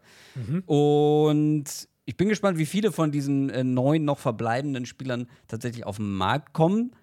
Daniel Hunter könnte so einer sein. Wir haben schon mehrfach so ein bisschen angesprochen, die Situation bei den Vikings mit Kirk Cousins. Können sie beide halten? Wie, wen wollen sie überhaupt halten? Ähm, der ist immer noch keine 30 und wenn er fit ist, ist Daniel Hunter einer der besten Edge-Defender der Liga. Und mhm. dieses, wenn er fit ist, also ich finde, ich weiß nicht, wie es dir geht, aber ich habe Daniel Hanna immer noch so ein bisschen als verletzungsanfällig abgespeichert, ähm, weil er es halt eine Zeit lang war und auch länger raus war. Aber der war jetzt zwei Jahre eigentlich durchgehend fit. Und, ja, hatte so ein paar äh, kleinere Sachen und eben ja. äh, 20, wann war das denn? 21? War, ne, war's? Genau, 2021. Genau. Da hat er nur sieben Spiele gemacht. Aber ja, ich, ich, hatte, ich hatte ehrlich gesagt auch ein bisschen den Eindruck, dass der der Ruf da kritischer ist als die Realität. Genau. Und das könnte nochmal richtig scheppern auf dem Konto bei Daniel Hunter. ja. Wie gesagt, nur bei wem, von wem. Mhm. Vikings wollen kompetitiv rebuilden, aber ein paar Säulen braucht man schon dafür. Mhm. Hunter wäre eine für die Defense. Kirk Cousins ist so einer für die Offense. Mhm. Glaubst du, glaubst du, die müssen sich intern entscheiden und Daniel Hunter könnte vielleicht wirklich auf den Markt kommen? Ich glaube, da, da, ist eine sehr reelle Chance, dass er auf den Markt kommt, ja. Die Vikings sind halt, also die Vikings haben halt einfach einige Leute, die halt bezahlt werden müssen. Justin Jefferson wird ja. jetzt nicht Free Agent, aber wird wahrscheinlich bezahlt diese, diese Offseason. Äh, die Cousins-Frage natürlich. Und dann ist ja quasi die ganze Front irgendwie, ist, ist ja gefühlt Free Agent. Also zumindest alles, was so Edge, Edge-Verteidiger angeht. Marcus Davenport, haben wir gerade schon gesagt, hatte diesen Einjahresvertrag. Äh, Jonathan Bullard ist Free Agent. DJ Wanham, der dann auch der so mehr in die Rotation reingerutscht ist, ist Free Agent. Also da sind es doch schon einige Namen. Ähm, bei Hunter ich würde ihn halt, also ich glaube halt, das Fenster mit ihm ist jetzt nicht mehr riesig. Er wird 30 im Oktober.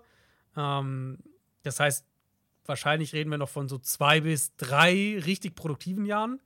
Ist halt ein bisschen die Frage, ob die Vikings sich in der Zeit dann so kompetitiv sehen, dass sie sagen, da wollen wir noch mal, da buttern wir noch mal rein, weil Hunter wird bei über 20 pro Jahr landen, da können wir sicher sein. Ähm, wenn der fit ist, garantiert er dir quasi 65 Quarterback Pressures. Der zwei, ja. Seit 2017 hatte der einmal weniger als das und das war eben diese Saison, wo er nur sieben Spiele gemacht hat. Anders formuliert, Daniel Hunter hatte noch nie eine NFL-Saison, in der er über 500 Pass-Rush-Snaps und weniger als 65 Quarterback-Pressures hatte. Für mich ist so ein prototypisches Beispiel für einen Free Agent, der jetzt nicht den, den Riesenmonster-Vertrag kriegt, aber halt einen sehr guten, vielleicht eher für drei Jahre, aber in diesen drei Jahren auch noch einen richtig, richtig großen Impact haben wird. Welches Team das ist, ob dann, ob ein, ob ein Contender-Team dann diese 20, was weiß ich, 22 Millionen in die Hand nimmt, bin ich gespannt. An sich würde ich sagen, sollte das jemand sein, sollte es ein Team wie Baltimore oder so sein, die halt Edge Rusher dringend brauchen. Ich könnte mir Hunter aber auch zum Beispiel in Atlanta vorstellen.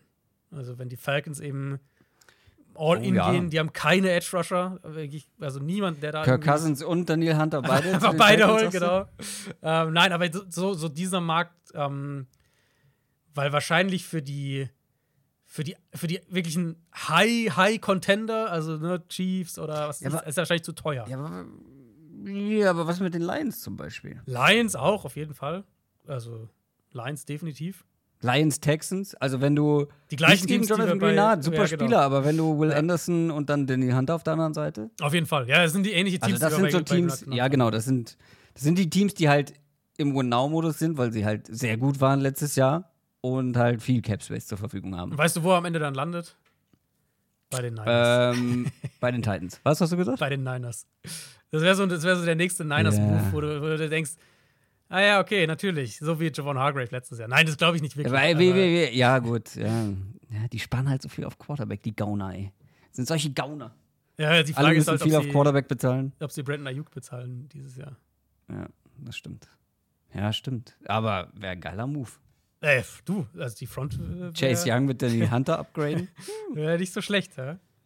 Wäre nicht so schlecht. Wir kommen zum nächsten Kandidaten. Wir kommen zu Platz 8. Das ist mein Platz 7, dein Platz 6. Und heißt Christian Wilkins, Defensive Tackle der Dolphins. Christian Wilkins in meinen Augen der, der bessere Leonard Williams, kann man das so sagen? Witzig, genau das beide war mein waren, Gedankengang, ja. ja beide waren hohe Draft-Picks, also ja. Wilkins nur 13 overall. Ähm, nicht ganz so der große Druck wie Nummer 6 overall, aber schon nah beieinander. Beide super konstant. Mhm. Ähm, und äh, der bessere Leonard Williams, weil, also vor allem aus Free Agency-Perspektive, äh, noch ein bisschen jünger, nicht viel, aber ein bisschen. Jahre, und sportlich ja. besser gewesen. Ja. Etwas kompletter vielleicht auch. Also dieses Jahr zum Beispiel Christian Wilkins, das war immer so ein bisschen die Kritik an ihm, ja, okayer Pass-Rusher, mehr nicht. Dieses Jahr auch als Pass-Rusher ganz gut gewesen. Mhm. Ähm, und auch einer, der immer da ist. 81 von 83 möglichen Spielen gemacht für die Dolphins. Mhm. Wäre schon überrascht, wenn die Dolphins, also wir haben es ja angesprochen, die Dolphins ja, haben viele Leute zu bezahlen, aber irgendwie ja. müssen sie auch halten, oder? Ein Tag ja. wäre sehr wahrscheinlich, wenn es nicht zur Verlängerung kommt. Ja, Tag denke ich auch, dass er ein Kandidat dafür ist. Tag ist halt eben das Problem, du hast halt diese Fixsumme, die du auch nicht irgendwie cap-mäßig aufteilen kannst. Und für Teams, die halt ja, cap-technisch Probleme, Probleme haben, ist der Tag, kann schwierig sein. Ähm, er ist einfach ein richtig kompletter Spieler. Ein richtig, richtig guter Run-Defender, als Pass-Rusher wirklich ein konstanter Faktor auch.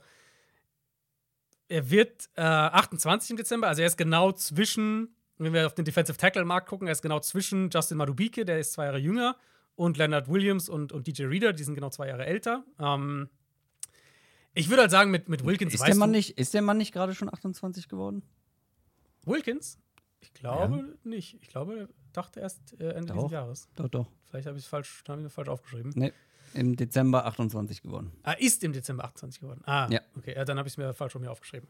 Ähm, also, okay, dann trotzdem im Prinzip zwei Jahre älter äh, als, als Madubike und halt dann, was ist dann, anderthalb jünger als die anderen äh, beiden. Ja. Du weißt halt, was du mit ihm kriegst. Das ist, glaube ich, so für mich auch so ein bisschen, wenn wir ihn und Madubike vergleichen, äh, würde ich sagen, bei, bei Wilkins ist der Floor stabiler. Und ich bin auch relativ sicher, dass Wilkins, was so Schemes und sowas angeht, sehr flexibel ist. Also, dass er in viele Fronts reinpasst. Mhm. Und äh, wenn er dann auf den Markt kommt, wird es ein Wettbieten geben. Sowohl, also bei Wilkins vielleicht sogar noch mehr, weil, kommen wir gleich dazu, könnte sein, dass weder Madubike noch Chris Jones auf den Markt kommt. Also, und dann wäre Wilkins vielleicht der, wahrscheinlich der beste ja. Defensive Tackle, der, wenn er denn zu haben ist, hm, der auf den Markt kommt. Ich, ich, ich mag ihn als Spieler echt. Ich ähm, ich glaube, dass er als Passrunner nochmal einen Sprung gemacht hat, hast du ja auch gerade gesagt.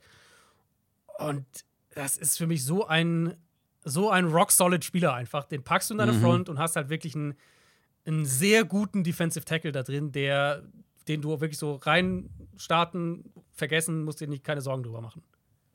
Aber wie viel mehr würdest du ihm zahlen im Vergleich zu Leonard Williams? Ähm, wie Grob. viel mehr? Ja, schon so, würde ich schon sagen, ist so in diese, ist so drei, drei pro Jahr Range mehr. In der ungefähr in der mm. Richtung drei bis vier pro Jahr mehr. Also ich finde, Wilkins ist besser und der ist halt ein bisschen jünger. Also, ja. Der Franchise-Tag wären 22 Millionen als Defensive Tackle. War schon. Ja, ist ordentlich. das ist ordentlich. Das ist ordentlich. Aber jetzt, dann lass uns doch direkt zu unserer Nummer 7 kommen, mhm. weil du hast ihn gerade mehrfach angesprochen. Justin Madubiki. Auch ein Defensive Tackle von den Ravens. Mein Platz 5, dein Platz 8. Es ist eins dieser Contract Year Phänomene. Mhm. Wir sprechen jedes Jahr drüber. Ich glaube, es wurde mal bewiesen, dass es nicht real ist, aber es gibt jedes Jahr so viele Beispiele, die einfach in ihrem letzten Vertragsjahr leistungstechnisch, productiontechnisch explodieren. Mhm. Und vermutlich hat niemand sich so viel Geld verdient wie Justin Madubiki dieses Jahr. Das kann ähm, sein. Jalen Johnson vielleicht, aber sonst nicht, ja. Ja, Jalen Johnson kommen wir gleich noch zu. Ehemaliger Third-Round-Pick der Ravens gewesen, erste drei Jahre immer gespielt, aber unauffällig gespielt. Und ähm, dieses Jahr, ist nicht so, dass er dieses Jahr viel mehr gespielt hat, er hat einfach nur viel besser gespielt. Unter Defensive Tackles die sechstmeisten Quarterback-Pressures gehabt. Ähm, der hatte mit äh, Chris Jones die meisten Sacks unter Defensive Tackles. Ich finde, also die Wahrscheinlichkeit ist sehr gering, dass er auf den Markt kommt, weil es wurde schon gesagt, ja, ja der wird wahrscheinlich von den Ravens getaggt, wenn man nicht mit ihm verlängert. Aber ich finde, trotzdem müssen wir darüber sprechen. Ich habe ihn jetzt relativ hoch, aber man muss sich schon fragen, ist er eher ein Produkt der Umstände dieser brutal starken Ravens Defense oder ist er halt wirklich irgendwie auf dem Weg, der nächste Chris Jones zu werden oder sowas? Hm. Ja, die Skepsis siehst du aber bei mir im Ranking. Ich war noch ein bisschen niedriger. Ich habe Wilkins ein bisschen höher gerankt.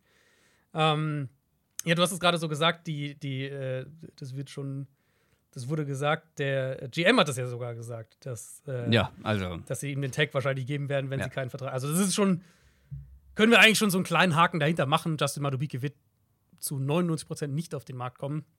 Ähm, ja, letztlich spielen wir das Gedankenspiel mal, er ist vielleicht zu haben. Oder sagen wir, er ist per Tag and Trade zu haben. Oder was? Oder die Frage ist, was zahlen die Ravens ihm? Oder so, ne? Ja, genau, genau. Das, ja. Ist, das ist ja die realistische oder das genau. realistische Szenario, dass sie ihm irgendwann einen Vertrag anbieten müssen. Und genau.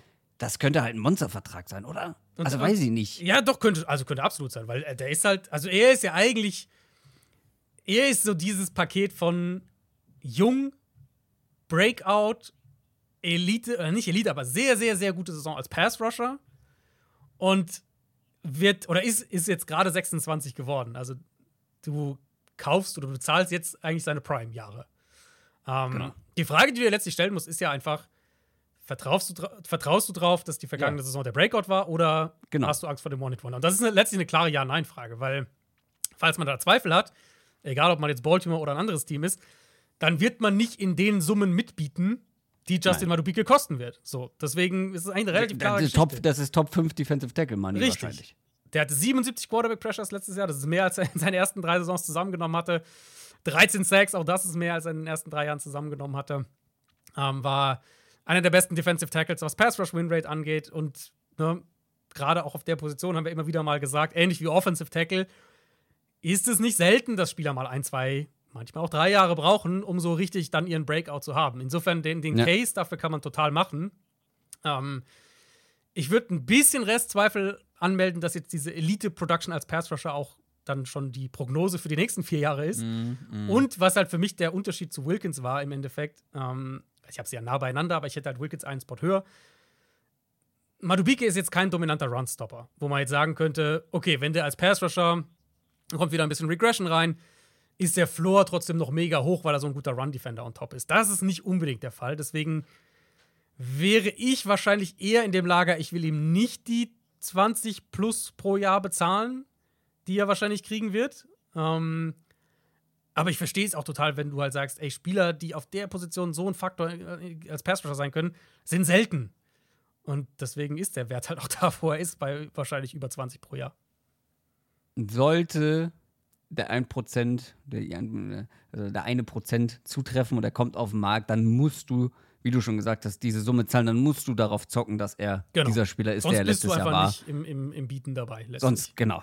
Weil irgendwer wird darauf zocken. Genau. Und es werden wahrscheinlich die Ravens selber sein. Mhm. Platz 6. Platz 6, unser erster Cornerback, oder? Ja, ja. Jerry ja. Sneed von den Chiefs. Mein Platz 8, dein Platz 4 sogar. Auch er einer, der sich im letzten Jahr einige Millionen verdient hat. Also er war vorher schon gut, war ein guter Cornerback, aber halt vor allem eher als Slot-Corner unterwegs. War vier Jahre insgesamt bei KC. Ähm, aber das letzte Jahr halt so als reiner Outside-Corner mhm. das erste Mal. Und da hat das richtig gut gemacht und ja, auch direkt einen Titel gewonnen. War ein wichtiger Spieler in dieser starken, in dieser sehr starken Chiefs-Defense. Spannend ist es halt hier, weil die Chiefs zwei unserer Top 6 Free Agents in ihrer Defense mhm. haben. Mit Chris Jones. Ja. Das ist keine Überraschung, dass der später noch kommt. Die Frage ist halt, kann man beide halten? Wahrscheinlich nicht. Ja. Wen hält man? Also, beide wären, also auch ein Jerry Sneed, wie ich gesagt habe, er hat sich sehr viel Geld verdient. Der wird nicht günstig sein. Nee. Ähm, wir hatten jetzt bei, bei äh, ESPN hat am Dienstag berichtet, der, einer der Insider von ESPN, dass die Chiefs äh, Snead den Tag geben werden, wenn sie sich nicht einigen. Und aber das auch schon offen, also offen intern sozusagen mit Snead, mit seinen Vertretern, die Option Tag and Trade äh, als realistisches Szenario besprochen wird. Also es, es, es gibt, es ist durchaus ein reelles Szenario, dass wir bei Snead bald den Tag bekommen und der dann aber getradet wird vor oder zum Start der Free Agency. Ich finde ihn super spannend. Also er ist für mich wirklich hoch, du hast gesagt, gerade vier, meine Nummer vier. Also es gibt ja so eine Konsens Top 3, die wahrscheinlich jeder irgendwie haben wird. Ähm, und für mich ist Snead dann der erste Spieler dahinter. Es ist einmal diese Vielseitigkeit. Also die letzten drei Jahre haben wir im Prinzip eine Saison, in der er primär im Slot war, 2021. Dann 2022 war der Split fast 50-50, Slot Outside.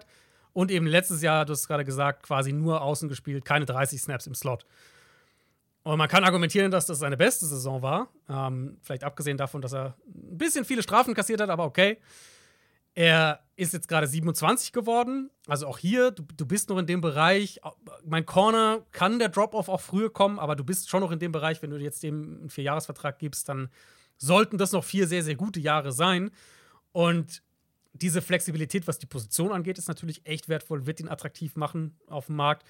Die Physis, mit der er spielt, vielleicht ist das auch etwas, das sich aus der vergangenen Saison noch mehr überträgt.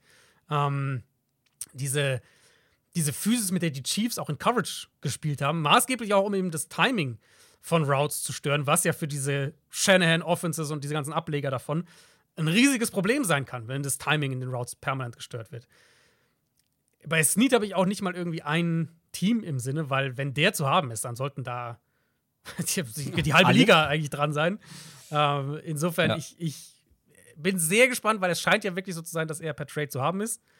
Und dann glaube ich, wird das sehr, sehr interessant sein. Dann werden da einige Teams Interesse haben und sollten auch, ehrlich gesagt, weil für mich ist er einer der besten äh, jungen Cornerbacks, immer noch jungen Cornerbacks in der NFL. Wie alt ist er?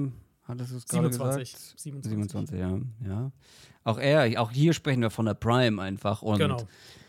Ja, kommt dann überraschend, wahrscheinlich auch für die Chiefs, dass jemand, der bisher hauptsächlich Slot gespielt hat, dann auf Outside so gut funktioniert. Ein bisschen bitter halt das Timing, weil, wie gesagt, du kannst nicht kannst nicht alle halten. Ja, und dann gucken sich die Chiefs so, ja. wieder auf Cornerback. Ich hatte das Gefühl, sie haben jahrelang immer gesucht, wen sie auf mhm. Outside Corner haben wollen. Jetzt haben sie einen gefunden und jetzt müssen sie den wahrscheinlich wieder irgendwie abgeben. Ja, sie, haben ja immerhin, sie haben ja immerhin zwei gefunden. Ich, ich hoffe halt, dass wenn sie. Ja, stimmt, ja. Wenn es Need geht, ähm, dass sie dann einen Outside Corner finden, damit McDuffie halt innen bleiben kann, weil der ist halt innen einfach besser. Also da, da würde ich versuchen, dieses Konstrukt intakt zu halten und eher einen Outside Corner zu suchen, falls äh, es nicht geht. Auf Platz 5 ist der höchste Safety bei uns. Antoine Winfield, Safety mhm. der Bucks. Mein Platz 6, dein Platz 5. Ich habe vorhin ja schon gesagt, die wenigsten Safeties werden so richtig fett bezahlt. Nur die wenigsten haben so einen richtig großen Markt, aber Antoine Winfield könnte halt genauso einer ja. sein. Das ist der von PFF am besten bewertete Safety der Saison gewesen. Ähm, die Jahre davor in der Hinsicht, was auch immer man darauf geben mag, aber Platz 11 in PFF-Grade und Platz 2 davor. Unwahrscheinlich, dass die Bucks einen der wichtigsten, besten Bausteine ihrer Defense gehen lassen. Und Äh, vor allem, wenn sie ihn taggen. Also, ich habe ja vorhin bei Kyle Dagger gesagt, 17 Millionen für einen Franchise-Tag für einen Safety finde ich für Kyle Dagger zu viel. Bei Anton Winfield wäre das gut investiertes Geld, oder nicht? Also, wir müssen hier über ihn sprechen und ihn einsortieren. Aber für mich, ehrlicherweise, wäre er neben Josh Allen von den Jaguars die größte individuelle Überraschung, wenn der auf den Markt kommt. Ja. Ähm, der ist 25. Äh, ist vielleicht der beste Wo- Safety wo- in der NFL, Top 3 sicher. Ist einer der wenigen Safeties, der ja auch wirklich alle Facetten des Spiels beeinflusst. Coverage, ein Monster gegen den Run, harter Hitter. Der hat einfach 20 Quarterback-Pressures mal noch on top letztes Jahr gehabt. Für mich ist das ein Safety, dem, den zahlst du halt auch diese, was, wenn er halt den Dervin James-Vertrag haben will, den gibst du ihm den halt. Und ich glaube, so wird es auch kommen. Also ich glaube, die Bucks werden ihm vielleicht den Tag jetzt geben und dann aber bis zur Deadline im Sommer wird es da einen langfristigen Vertrag geben. Also Winfield, das wird mich extrem überraschen, wenn der zu haben ist. Also, ich finde, bei mh, drei der noch vier Ausstehenden würde es mich sehr überraschen, wenn einer von denen zu haben ist, aber äh, da sprechen wir gleich drüber. Weiß ich nicht, weil halt bei allen gab es irgendwie schon mal Trade-Gerüchte, Trade-Wünsche, bla bla bla. Bei, für, also Winfield ist für mich halt so ein klarer Case irgendwo. Ja, muss es auch sein, weil, also, die Bucks haben gerade Shaq Barrett entlassen. Du kannst jetzt auch nicht noch Winfield gehen lassen, vor allem, wenn man bedenkt, die Bucks sind jetzt kein Team, auch wenn sie, auch wenn sie Baker Mayfield jetzt deutlich mehr bezahlen müssen als letztes Jahr. Okay, aber sie werden ja immer noch nicht viel im Liga-Vergleich für den Quarterback zahlen müssen. Also du musst Ja. dann solche, solche, solche, solche Eckpfeiler, solche Ja. äh, Diamanten, in, in, die du im Team hast, die du selber gedraftet hast, ähm, sozusagen homegrown, mehr oder weniger, wie Antoine Winfield, den musst du halt einfach halten. Eben, und, Und es ist ja, auch, glaube- ist ja auch ein perspektivischer Move. Also Winfield ist ja ein Spieler, der kann noch, der kann noch sechs Jahre bei dir eine ne Säule sein. Ähm, Absolut. Wie alt ist der Mann? Äh, 25, der ist 25. 25. 25, Ja, ja. Der ist doch super jung. Insofern glaube ich, das auch, wird auch der Move sein. Also ich glaube, die Bucks werden versuchen, um diese jungen Spieler, also Kalijah Kenzie, ähm, Yaya Diaby, eben Antoine Winfield, vielleicht einen dieser jungen Cornerbacks, die sie noch haben, um diese Spieler perspektivisch was aufzubauen. Und in der Offense eben Luke Gedicke und, und Cody Mauk und so weiter, Christian Wirfs natürlich sowieso. Also die werden schon auch, glaube ich, diesen perspektivischen Ansatz irgendwo haben. Vielleicht heißt es dann am Ende, dass du Mike Evans nicht bezahlen kannst. Das wäre natürlich super bitter. Auf der anderen Seite ist es vielleicht halt auch nicht der Move jetzt für die Bucks, Mike Evans nochmal für drei Jahre 60 Millionen Dollar zu geben. Ja. Und äh, ich, ich finde, da kriegt man einen ganz guten Übergang zu unserem Platz 4 hin, weil du hast gesagt, ja, bei dem einen oder anderen gab es vielleicht schon mal Trade-Gerüchte, Gerüchte, dass die Spieler vielleicht auch weg wollen. Jalen Johnson ist unser Platz 4, Cornerback der Bears. Und du hast es vorhin schon gesagt, dass einer, der Cash gemacht hat dieses Jahr. Ähm, Winfield hat die Safeties bei PFF angeführt. Jalen Johnson die Cornerbacks. Und das kam überraschend, weil die Jahre davor war das jetzt nicht unbedingt äh, die Kategorie, in der sich Jalen Johnson bewegt hat, da ganz oben. Aber dieses Jahr wirklich Top-Werte in sämtlichen Kategorien hat sich quasi überall selber nochmal äh, deutlich verbessert. Zum Beispiel eine Zahl, die jetzt nicht wahnsinnig viel sagt, aber ich will sie mal mitgebracht haben, weil ich, weil ich finde, das unterstreicht, was für eine Saison der Mann hatte. Ähm, die Jahre davor hatte er mindestens 13 Yards, die er pro Reception zugelassen hat. Diese Saison 7,8. Nur ein Touchdown bei 50 Targets in seine Richtung. Also Ja. Cornerbacks sind immer schwer zu messen in Zahlen, aber das sind schon Zahlen, wo man sagt, ja, war eine gute Saison, war echt gut. Ja, bei Jalen Johnson gab es schon immer mal wieder Gerüchte über einen Trade, aber ich finde, nach so einer Saison sollten die Bears Interesse haben, großes Interesse haben, Ja. Jalen Johnson zu halten. Und ich glaube, auch aus Jalen Johnsons Sicht sind die Bears plötzlich wieder deutlich attraktiver geworden mit einem defensiven Headcoach, wo du eben, unter dem du so eine gute Saison gespielt hast, jetzt mit der Aussicht auch noch auf Quarterback ein enormes Upgrade zu bekommen durch den Draft. Also, ich, ich kann mir nicht vorstellen, dass er auf den Markt kommt. Ich mir eigentlich auch nicht. Die Frage wäre halt, und also die Gerüchte vom jetzt zur Tra- Trade Deadline, die waren ja sehr robust. Also das war ja schon so, er will weg, äh, die Bears hören sich Angebote an. Das kam halt nicht zustande. Und dann haben so sie Ecke. Sweat. Und dann, genau, geholt. dann haben sie Montez Sweat noch geholt. Ähm, die Frage ist halt letztlich, wenn er, und das wird er wollen, wenn er den Nummer 1 Corner-Vertrag haben will. Mhm. Da reden wir über so in der 22 pro Jahr Range, sowas, weiß nicht, vier Jahre an die 90 Millionen Dollar, irgendwas in der Richtung, vier Jahre 88 Millionen, irgendwie so in der Richtung. Ähm, ja, würdest du ihm das ja. geben aus Bears Sicht? Ja. Ich tendenziell auch. Ist auch mein. Weil wir reden hier von einem 25 Jahre alten Outside-Corner, ja. der gerade eine Bombensaison unter einem neuen Coach, vorher nicht, unter anderen Coaches, unter einem neuen defensiven Coach, so eine Bombensaison gespielt hat. Du hast die Kohle, du hast jetzt ein, vielleicht noch nicht ein Titelfenster, was aufgeht, aber du hast jetzt erstmal ein Fenster, was aufgeht. Angenommen, du draftest einen Quarterback an 1. Mhm. Du willst ein, du willst ja, das sagen wir immer wieder, du willst ja diesen Rookie-Vertrag, diesen Rookie-Quarterback-Vertrag bestmöglich ausnutzen ja. und dafür brauchst du einen Nummer 1 Cornerback. Und dann hast du einen, der bei dir schon gut funktioniert hat. Ja, nur ein Jahr, aber er hat immerhin bei dir gut funktioniert. So einen willst du doch, um, um so einen Spieler, dann ja. noch mit einem Montez Sweat in der Front, willst du doch Voll. deine Defense aufbauen. Voll. Ich meine, das, Argument wäre eben, und ich finde, wir müssen es nennen, weil wir haben es wir vorhin auch genannt, wäre halt ähnlich wie bei Madubike.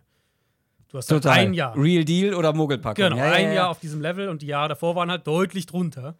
Ähm, ich aber bin ich aber finde, ich als, bin bei dir. Als Pass-Rusher kannst du, als Pass-Rusher kannst du leichter eine äh, ne, ne, ne, ne krasse Production haben, weil du gute Umstände hast, weil irgendwie der Weg für dich freigehauen wird. Als mhm. Corner ja. schwierig. Da bist du halt immer auf dich. Ja, natürlich profitierst du davon, wenn äh, der gegnerische Quarterback schneller unter Druck gesetzt wird und so weiter. Aber Klar.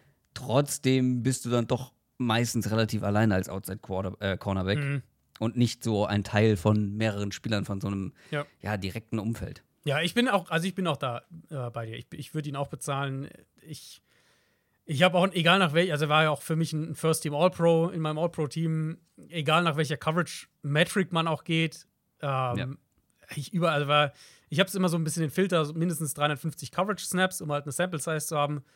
Platz 1 eben in Yards pro Catch, Platz äh, war Top 10 in Forced Incompletion Percentage, Platz 3 in Snaps pro zugelassener Reception, Platz 1 mit Abstand in Passer Rating bei Würfen in seine Coverage, Coverage mhm. PFF Grade hast du schon gesagt, Platz 1. Ja, man kann halt wirklich einen Case dafür machen, dass er der beste Corner einfach der vergangenen Saison war und auch er noch super mhm. jung, der wird im April 25. Ähm, für mich spricht eigentlich auch nichts dafür, äh, nichts dagegen, aus Bears Sicht jetzt ihn auch zu bezahlen. Eben mit dem kleinen Hinweis, dass es halt nur eine Saison auf dem Level war. Ich mochte ihn, vor, ich mochte ihn vom Draft ja schon sehr. Ich, war, ich, ich fand, er war ein toller Zone-Corner im College. Ähm, vergangene Saison war er dann auch als Man-Corner richtig gut. Seine Stärken, finde ich, passen gut zu dem, was die Bears defensiv machen wollen. Ich bin wirklich, also ja, ich, ich, ich denke, die Bears sollten ihn bezahlen und ich tendiere auch dazu, dass, dass sie das machen werden. Sie haben ja auch den Cap Space, also das ist ja auch nicht das Problem. Ja, eben. Eben. Dann kommen wir zu unseren besten drei Defense Free Agents. Platz drei ist einer. Also wir sind uns einig, das kann man schon mal sagen. Wir haben mhm. die gleichen Spieler und die gleiche Reihenfolge. Und Platz drei ist ein Spieler, das ist der nächste Tag-Kandidat, ähm, der aber definitiv, ich glaube, das ist kein Geheimnis, am liebsten weg will, aber nicht wegkommt. Von den Carolina Panthers, nämlich Brian Burns, Edge Defender. Ich, ich habe aber, ich bin ganz ehrlich, du hast vorhin gesagt, die meisten haben wahrscheinlich die gleichen Spieler auf den ersten drei Plätzen. Ich habe ein bisschen mit mir gerungen. Okay. Weil ist Brian Burns vielleicht, vielleicht ein bisschen overrated? Von uns auch, von allen? Also, letztendlich seht ihr, meine Entscheidung äh, war, nein, ist er nicht, mhm. weil sonst hätte ich ihn nicht auf Platz 3. Aber man sagt immer, einer der besten jungen Pass-Rusher der Liga, Trade Target, äh, viele sollten ihn holen, wenn sie können. Aber so richtig die Production wie ein Top-Pass-Rusher hatte er also, noch ja. nie so richtig. Ja. Und ich, also, ich habe ihn jetzt auf drei, aber ich sag mal so, 100% überzeugt bin ich nicht. Ich würde wahrscheinlich, wenn ich bedenke, was ich ihm bezahlen müsste, häufig in eine andere Richtung gucken mhm. als GM. Ja, verstehe ich. Er ist halt klar in diesem Second Tier. Also, wenn wir Pass Rusher in Tiers unterteilen und da hast du äh, Miles Garrett und, und, und Bosa und so weiter und, und Parsons und Watt. Im ersten Tier ist Burns halt klar im zweiten. Und er hat bisher halt auch nicht gezeigt, dass er ins Erste klettern kann. Was vielleicht auch daran liegt, dass er halt in einer horrend schlechten Defense gespielt genau. hat und nicht viel Support von rechts genau. und links bekommen hat. Genau, es sind, es sind halt auch faire Argumente. Ich finde tatsächlich, mit allem, was in Carolina passiert ist, jetzt die letzten anderthalb Jahre, mit dem Trade-Up für Bryce Young und DJ Moore weg und die Rookie-Saison, die Young dann hatte und die nächste Trainerentlassung und neuer GM und was mit dem Owner alles los ist. man vergisst, finde ich, in alledem so ein bisschen, dass die Panthers angeblich, angeblich, zwei First-Round-Picks von den Rams hätten haben können, wenn sie ihn während der 22er-Saison, also vorletzte Saison, getradet hätten. Hm. Das wäre doch nettes Kapital gewesen, um so den Trade-Up yeah. für einen Quarterback auch wieder reinzuholen. Und okay, wenn die Panthers sich damals gesagt haben, das ist ein Spieler, den haben wir selbst gedraftet, der ist jung, der spielt eine Premium-Position, das ist für uns ein Building-Block, kein Trade-Asset. Okay, finde ich erstmal fair. Aber dann verlänger doch auch mit ihm. Und das haben sie halt nicht gemacht. Und jetzt will Burns angeblich 30 Millionen pro Jahr haben. Das würde ihn zum, zum drittteuersten Verteidiger der Liga machen, hinter Bosa und Aaron Donald. Jetzt muss man das wieder in, in Kontext packen. Verträge werden in die Höhe schießen. Gerade auch diese Offseason werden wir das sehen. Der, mit dem Cap, der, sehr, der, der so ansteigt und ob Burns dann im Endeffekt 27 oder 30 pro Jahr verdient, ist jetzt wahrscheinlich auch nicht die mega, das Mega-Problem dann mehr oder so die, die ganz große Überlegung ich verstehe diesen Einwand ja sogar, zu sagen, ey, wir sind ein junges Team, wir haben so wenig wirklich High-Talent-Spieler, wir wollen ihn behalten. Finde ich, find ich ja okay, aber ähm, ich habe es mir hier auch aufgeschrieben. Brian Burns ist ein sehr guter, kein Elite-Edge-Rusher. Wenn wir eine Top 10 für Edge-Rusher machen würden, ich habe es mal so, ich habe jetzt keine wirklich Top 10 im Detail gemacht, aber er wäre wahrscheinlich für mich so Borderline, vielleicht auf 9, vielleicht auf 10, vielleicht aber auch eher so in dieser 10 bis 15 Range drin. Ja, schon eher bei mir, glaube ich. Ja, und, und das ist halt dann schon so dieses, man, im Endeffekt, der hatte eine gute Saison jetzt letztes Jahr mit in der Defense eben mit vielen Problemen, in der Offense, das, die, die wenig dazu beigetragen hat, die eigene Defense zu supporten. Ähm, wir reden aber halt auch über einen Edge Rusher, der bisher eine Saison mit über 60 Quarterback Pressures hatte, der eine mhm. Saison mit zweistelligen Sacks hatte und ja. der jetzt, ja, wie du gesagt hast, so die, die Top-Zahlen einfach noch nicht hatte bisher. Ich finde, man muss die Umstände erwähnen. Auch was, was, ja, was äh, Defensive Coordinator. Die Panthers hatten drei verschiedene Defensive Coordinators in den letzten fünf Jahren, die Burns da gespielt hat. Klar, das sind alles Faktoren. Ich.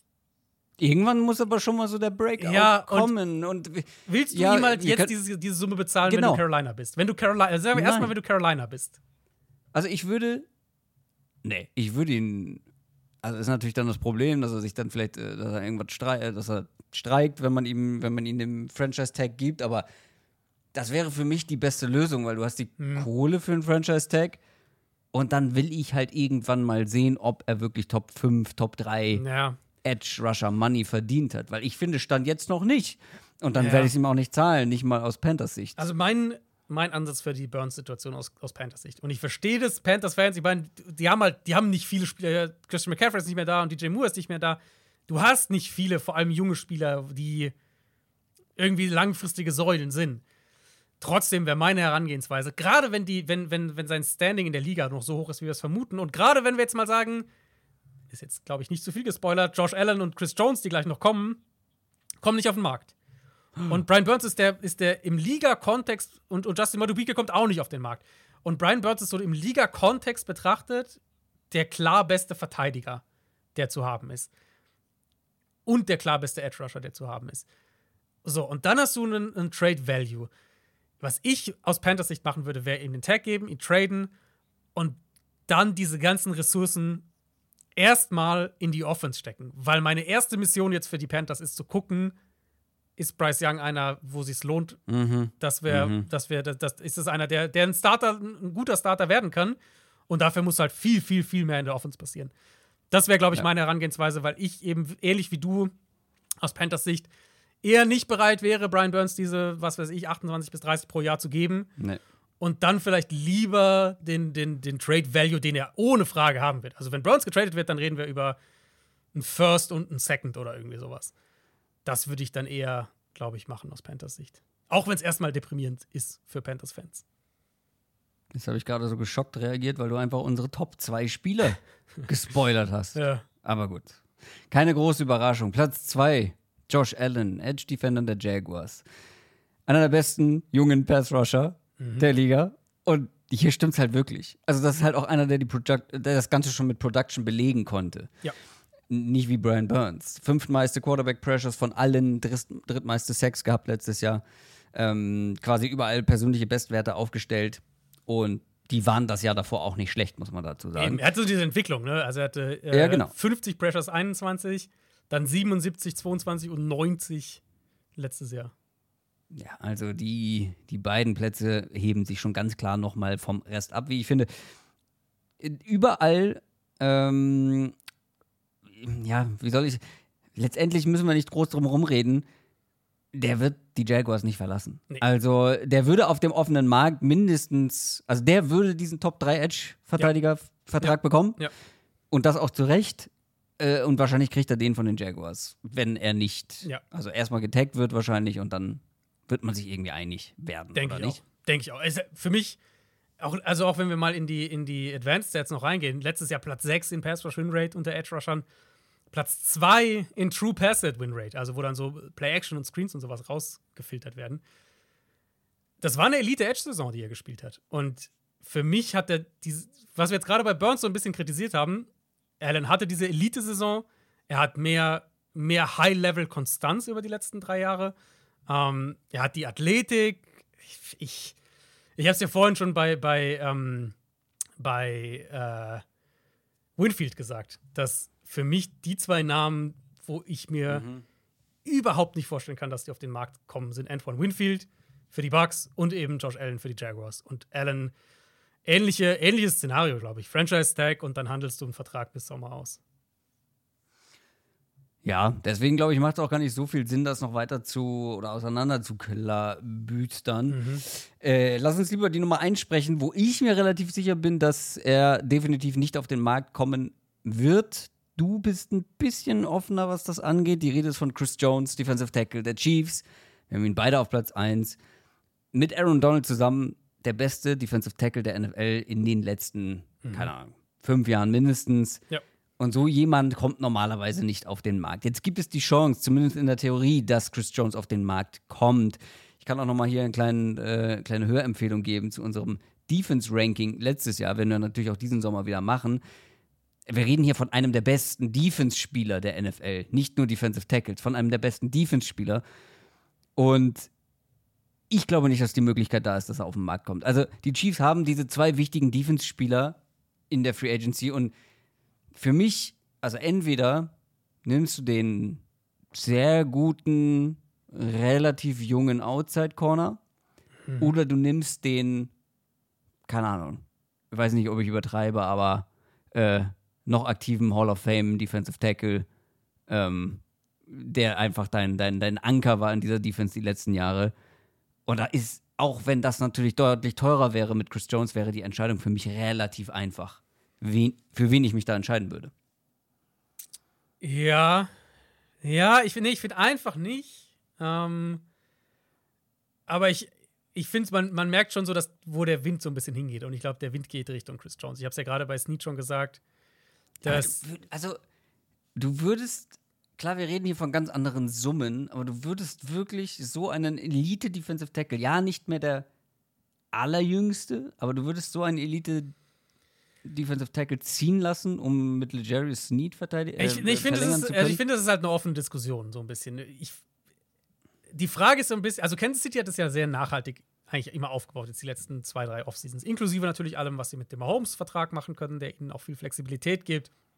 Das wäre halt jetzt die Frage, ob du das ein bisschen über Bord wirfst und sagst, wir gehen jetzt auf diesen Three-Peat. Wir wollen den dritten Titel in Folge, was es noch nie gegeben hat. Und selbst wenn es nicht klappt, wir wollen unsere Dynasty weiterbauen und sagen wir mal zumindest noch mal einen der nächsten drei Super Bowls gewinnen oder irgendwie so.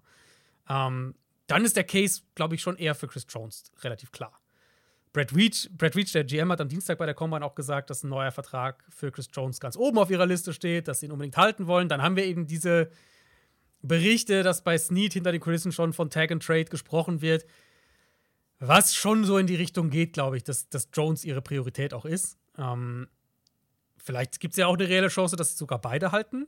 So, dass, dass, dass sie jetzt nochmal in die Defense finanziell reinbuttern und der Draft dafür sehr offenslastig wird. Kann auch sein.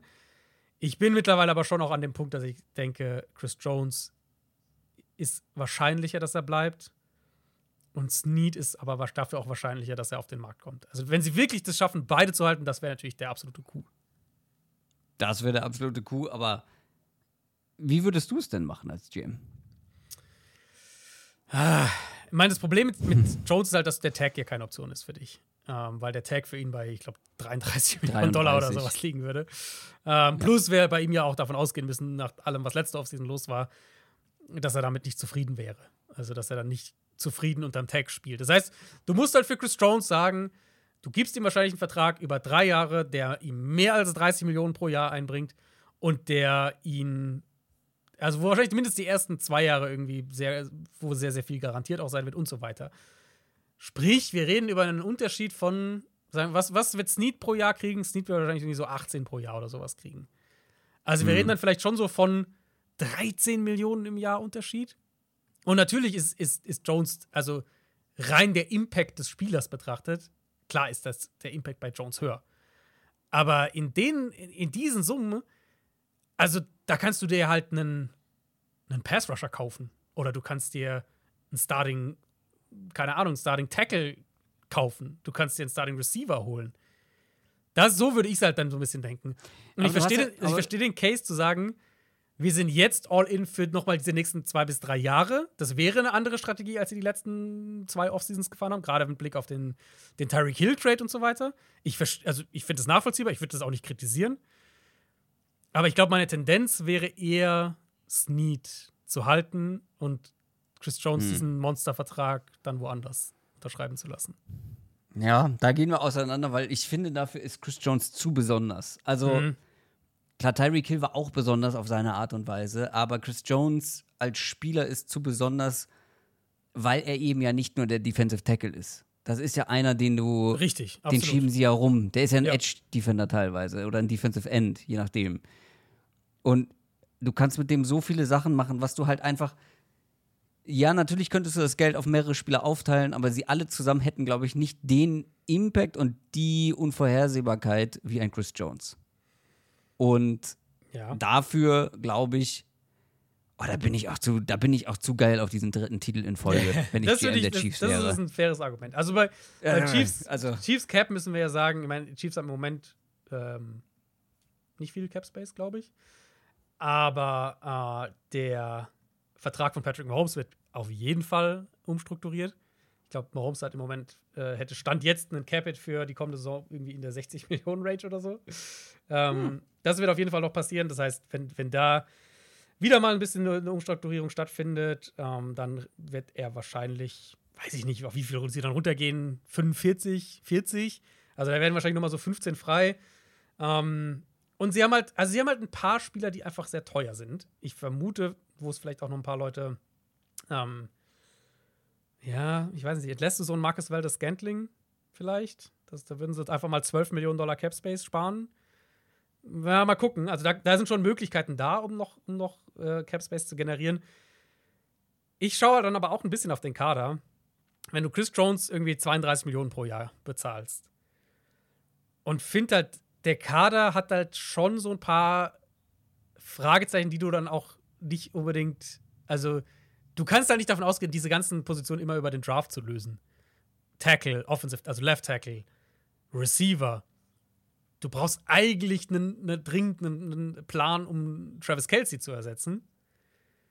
Ich, ah, ich finde es eine super schwierige Entscheidung. Ich glaube, da gibt es auch keine klare Antwort. Ähm, aber ich, ich tendiere halt eher dazu, den Weg weiterzugehen, den sie bisher gegangen sind. Und das wäre dann eben analog zu dem Tyreek Hill Trade, zu sagen, die, diesen 32 pro Jahr oder was auch immer Vertrag für Chris Jones, das ist einfach zu teuer.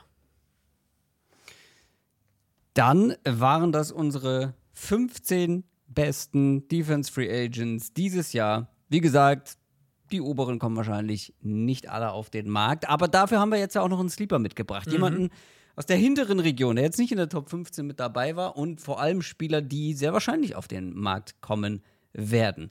Ich habe ja schon ein bisschen angeteasert, wer das bei mir sein könnte. Ähm, und deswegen würde ich einfach direkt mal mit dem loslegen. Das ist ein mhm. Spieler, ich weiß gar nicht letztendlich, auf welcher Position ich hatte, müsste ich gleich nochmal nachschauen. Auf jeden Fall hattest du ihn offensichtlich so tief, dass er deshalb an unserer Top 15 gescheitert ist. Die Rede ist von einem Spieler, der ein richtig guter Passrusher war ah, im weiß, vergangenen Jahr. Weiß, ähm, und einer, der genau genommen fast, also in vielen Bereichen ähnliche, wenn nicht bessere Zahlen aufgelegt hat im Vergleich zu Jonathan Greenard, mhm. der unser Platz 15 war, der durch, der ist ja 28 Jahre alt, also nicht mehr der aller, allerjüngste, aber der durchaus irgendwo eine Nummer 2 vielleicht sogar sein kann. Andrew van Ginkel. Mhm.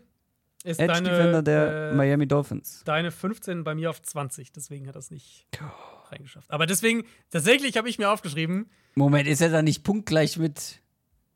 Ah, nee, du hattest Jonathan Greenard noch höher. ich hatte Ne? Greenard auf Ja, 12, 12 oder so. Genau.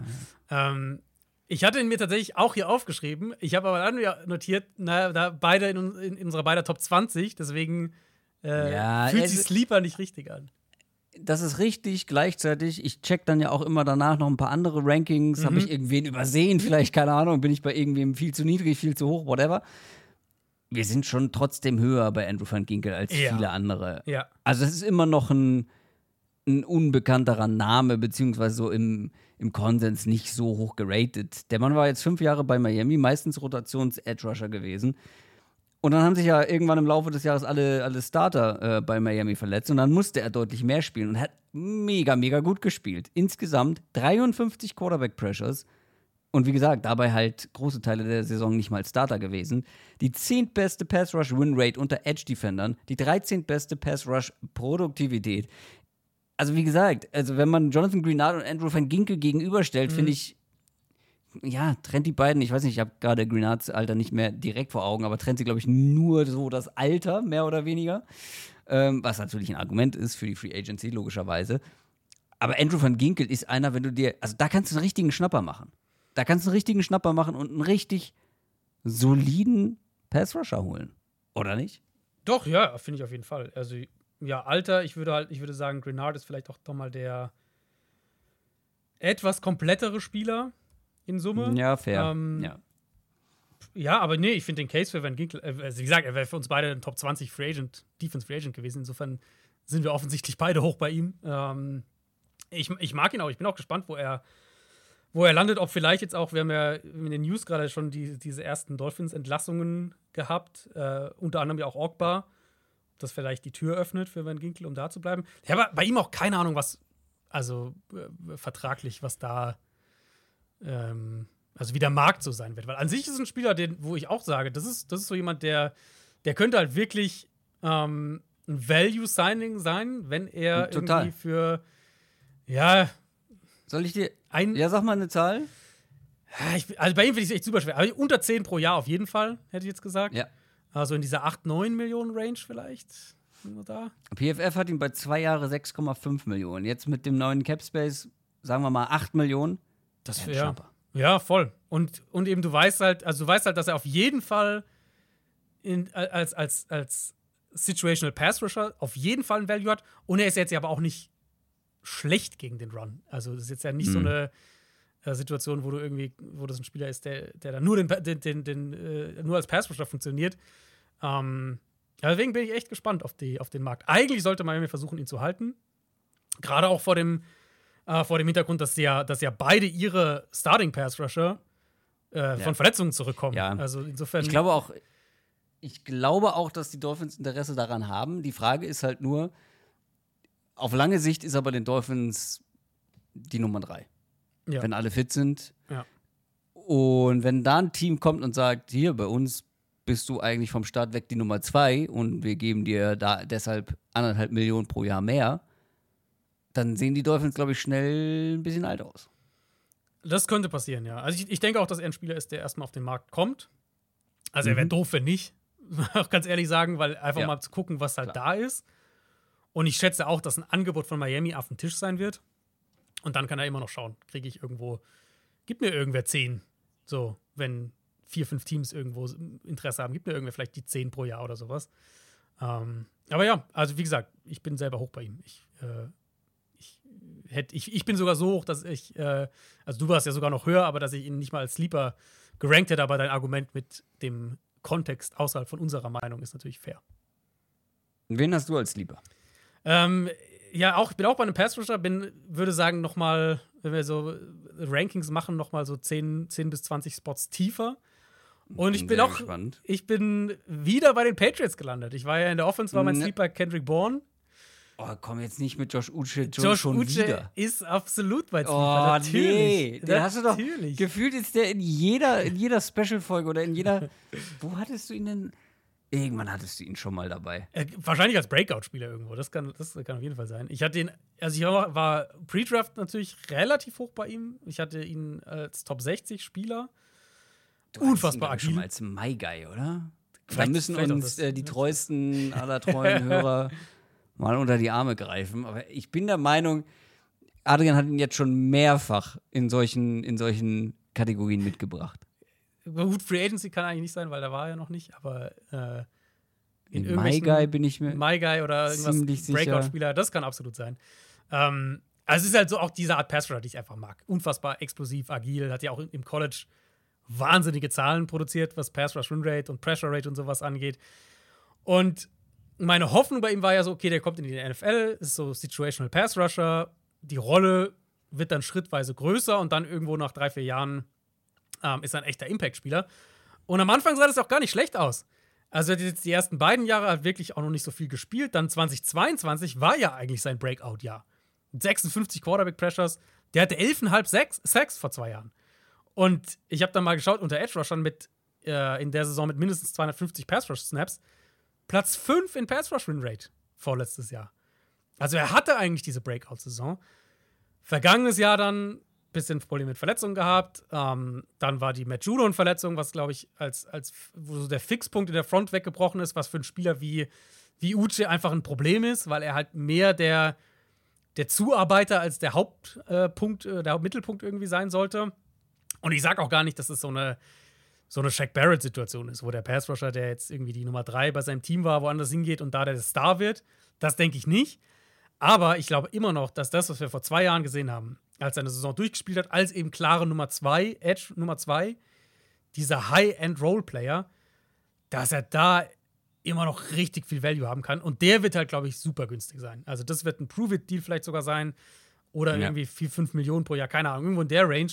Ähm, für mich so, wenn wir außerhalb der Top, weiß ich nicht, 30 mal über gucken, was Defense Free Agents angeht, ist er für mich immer noch einer der spannendsten Kandidaten, weil eben diese Rolle für mich einfach immer noch echt Value hat.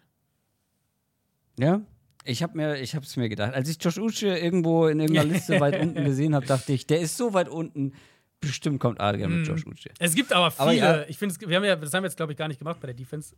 In der Offense hatten wir so ein bisschen die, die Free Agent-Klasse generell Übrigens, beschrieben. Darf ich dir einen kleinen Fun-Fact äh, Ja. sagen, wo ich es gerade sehe? Ich habe Ja. hier bei ähm, im PFF-Ranking äh, der Free Agents ist Josh Uche vor Andrew van Ginkel. Ja, da würde ich auch nicht mitgehen. Platz also offensichtlich 48 nicht. Offensichtlich nicht. Und Platz 59 van Ginkel. Also da ist Van Ginkel aber Van Ginkel. generell zu niedrig. Also, würde ich jetzt sagen. Ähm, Ja, ja. Und du offensichtlich auch.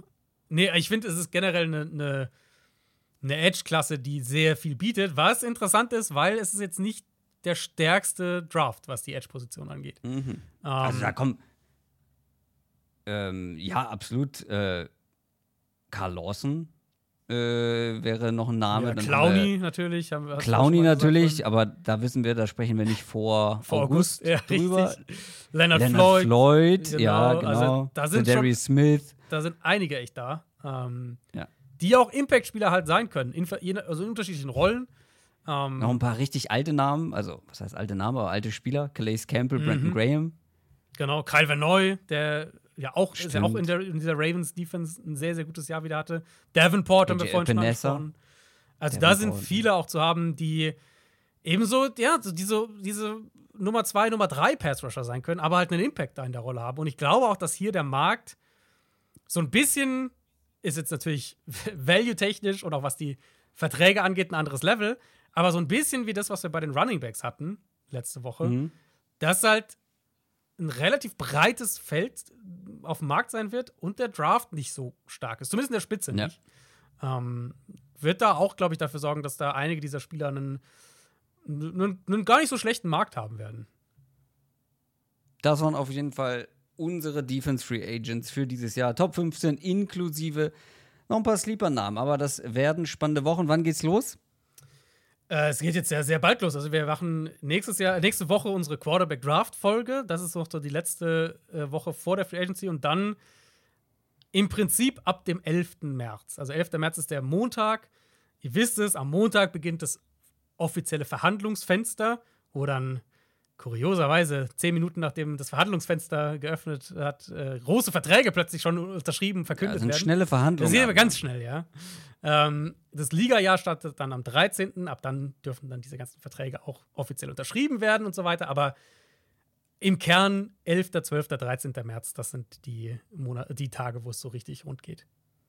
Ja, und da werdet ihr natürlich von uns informiert in Form von neuen Podcast-Folgen wahrscheinlich der ein oder anderen Downset Short-Folge. Das soll es aber erstmal mit der Free Agency-Vorbereitung gewesen sein. Wie gesagt, nächste Woche Quarterbacks. Ich habe noch mhm. einiges nachzuholen, aber ich habe auch noch äh, ja, 24 Stunden Reiserei äh, nächste Woche vor mir, bevor wir aufnehmen. Also paar, ja.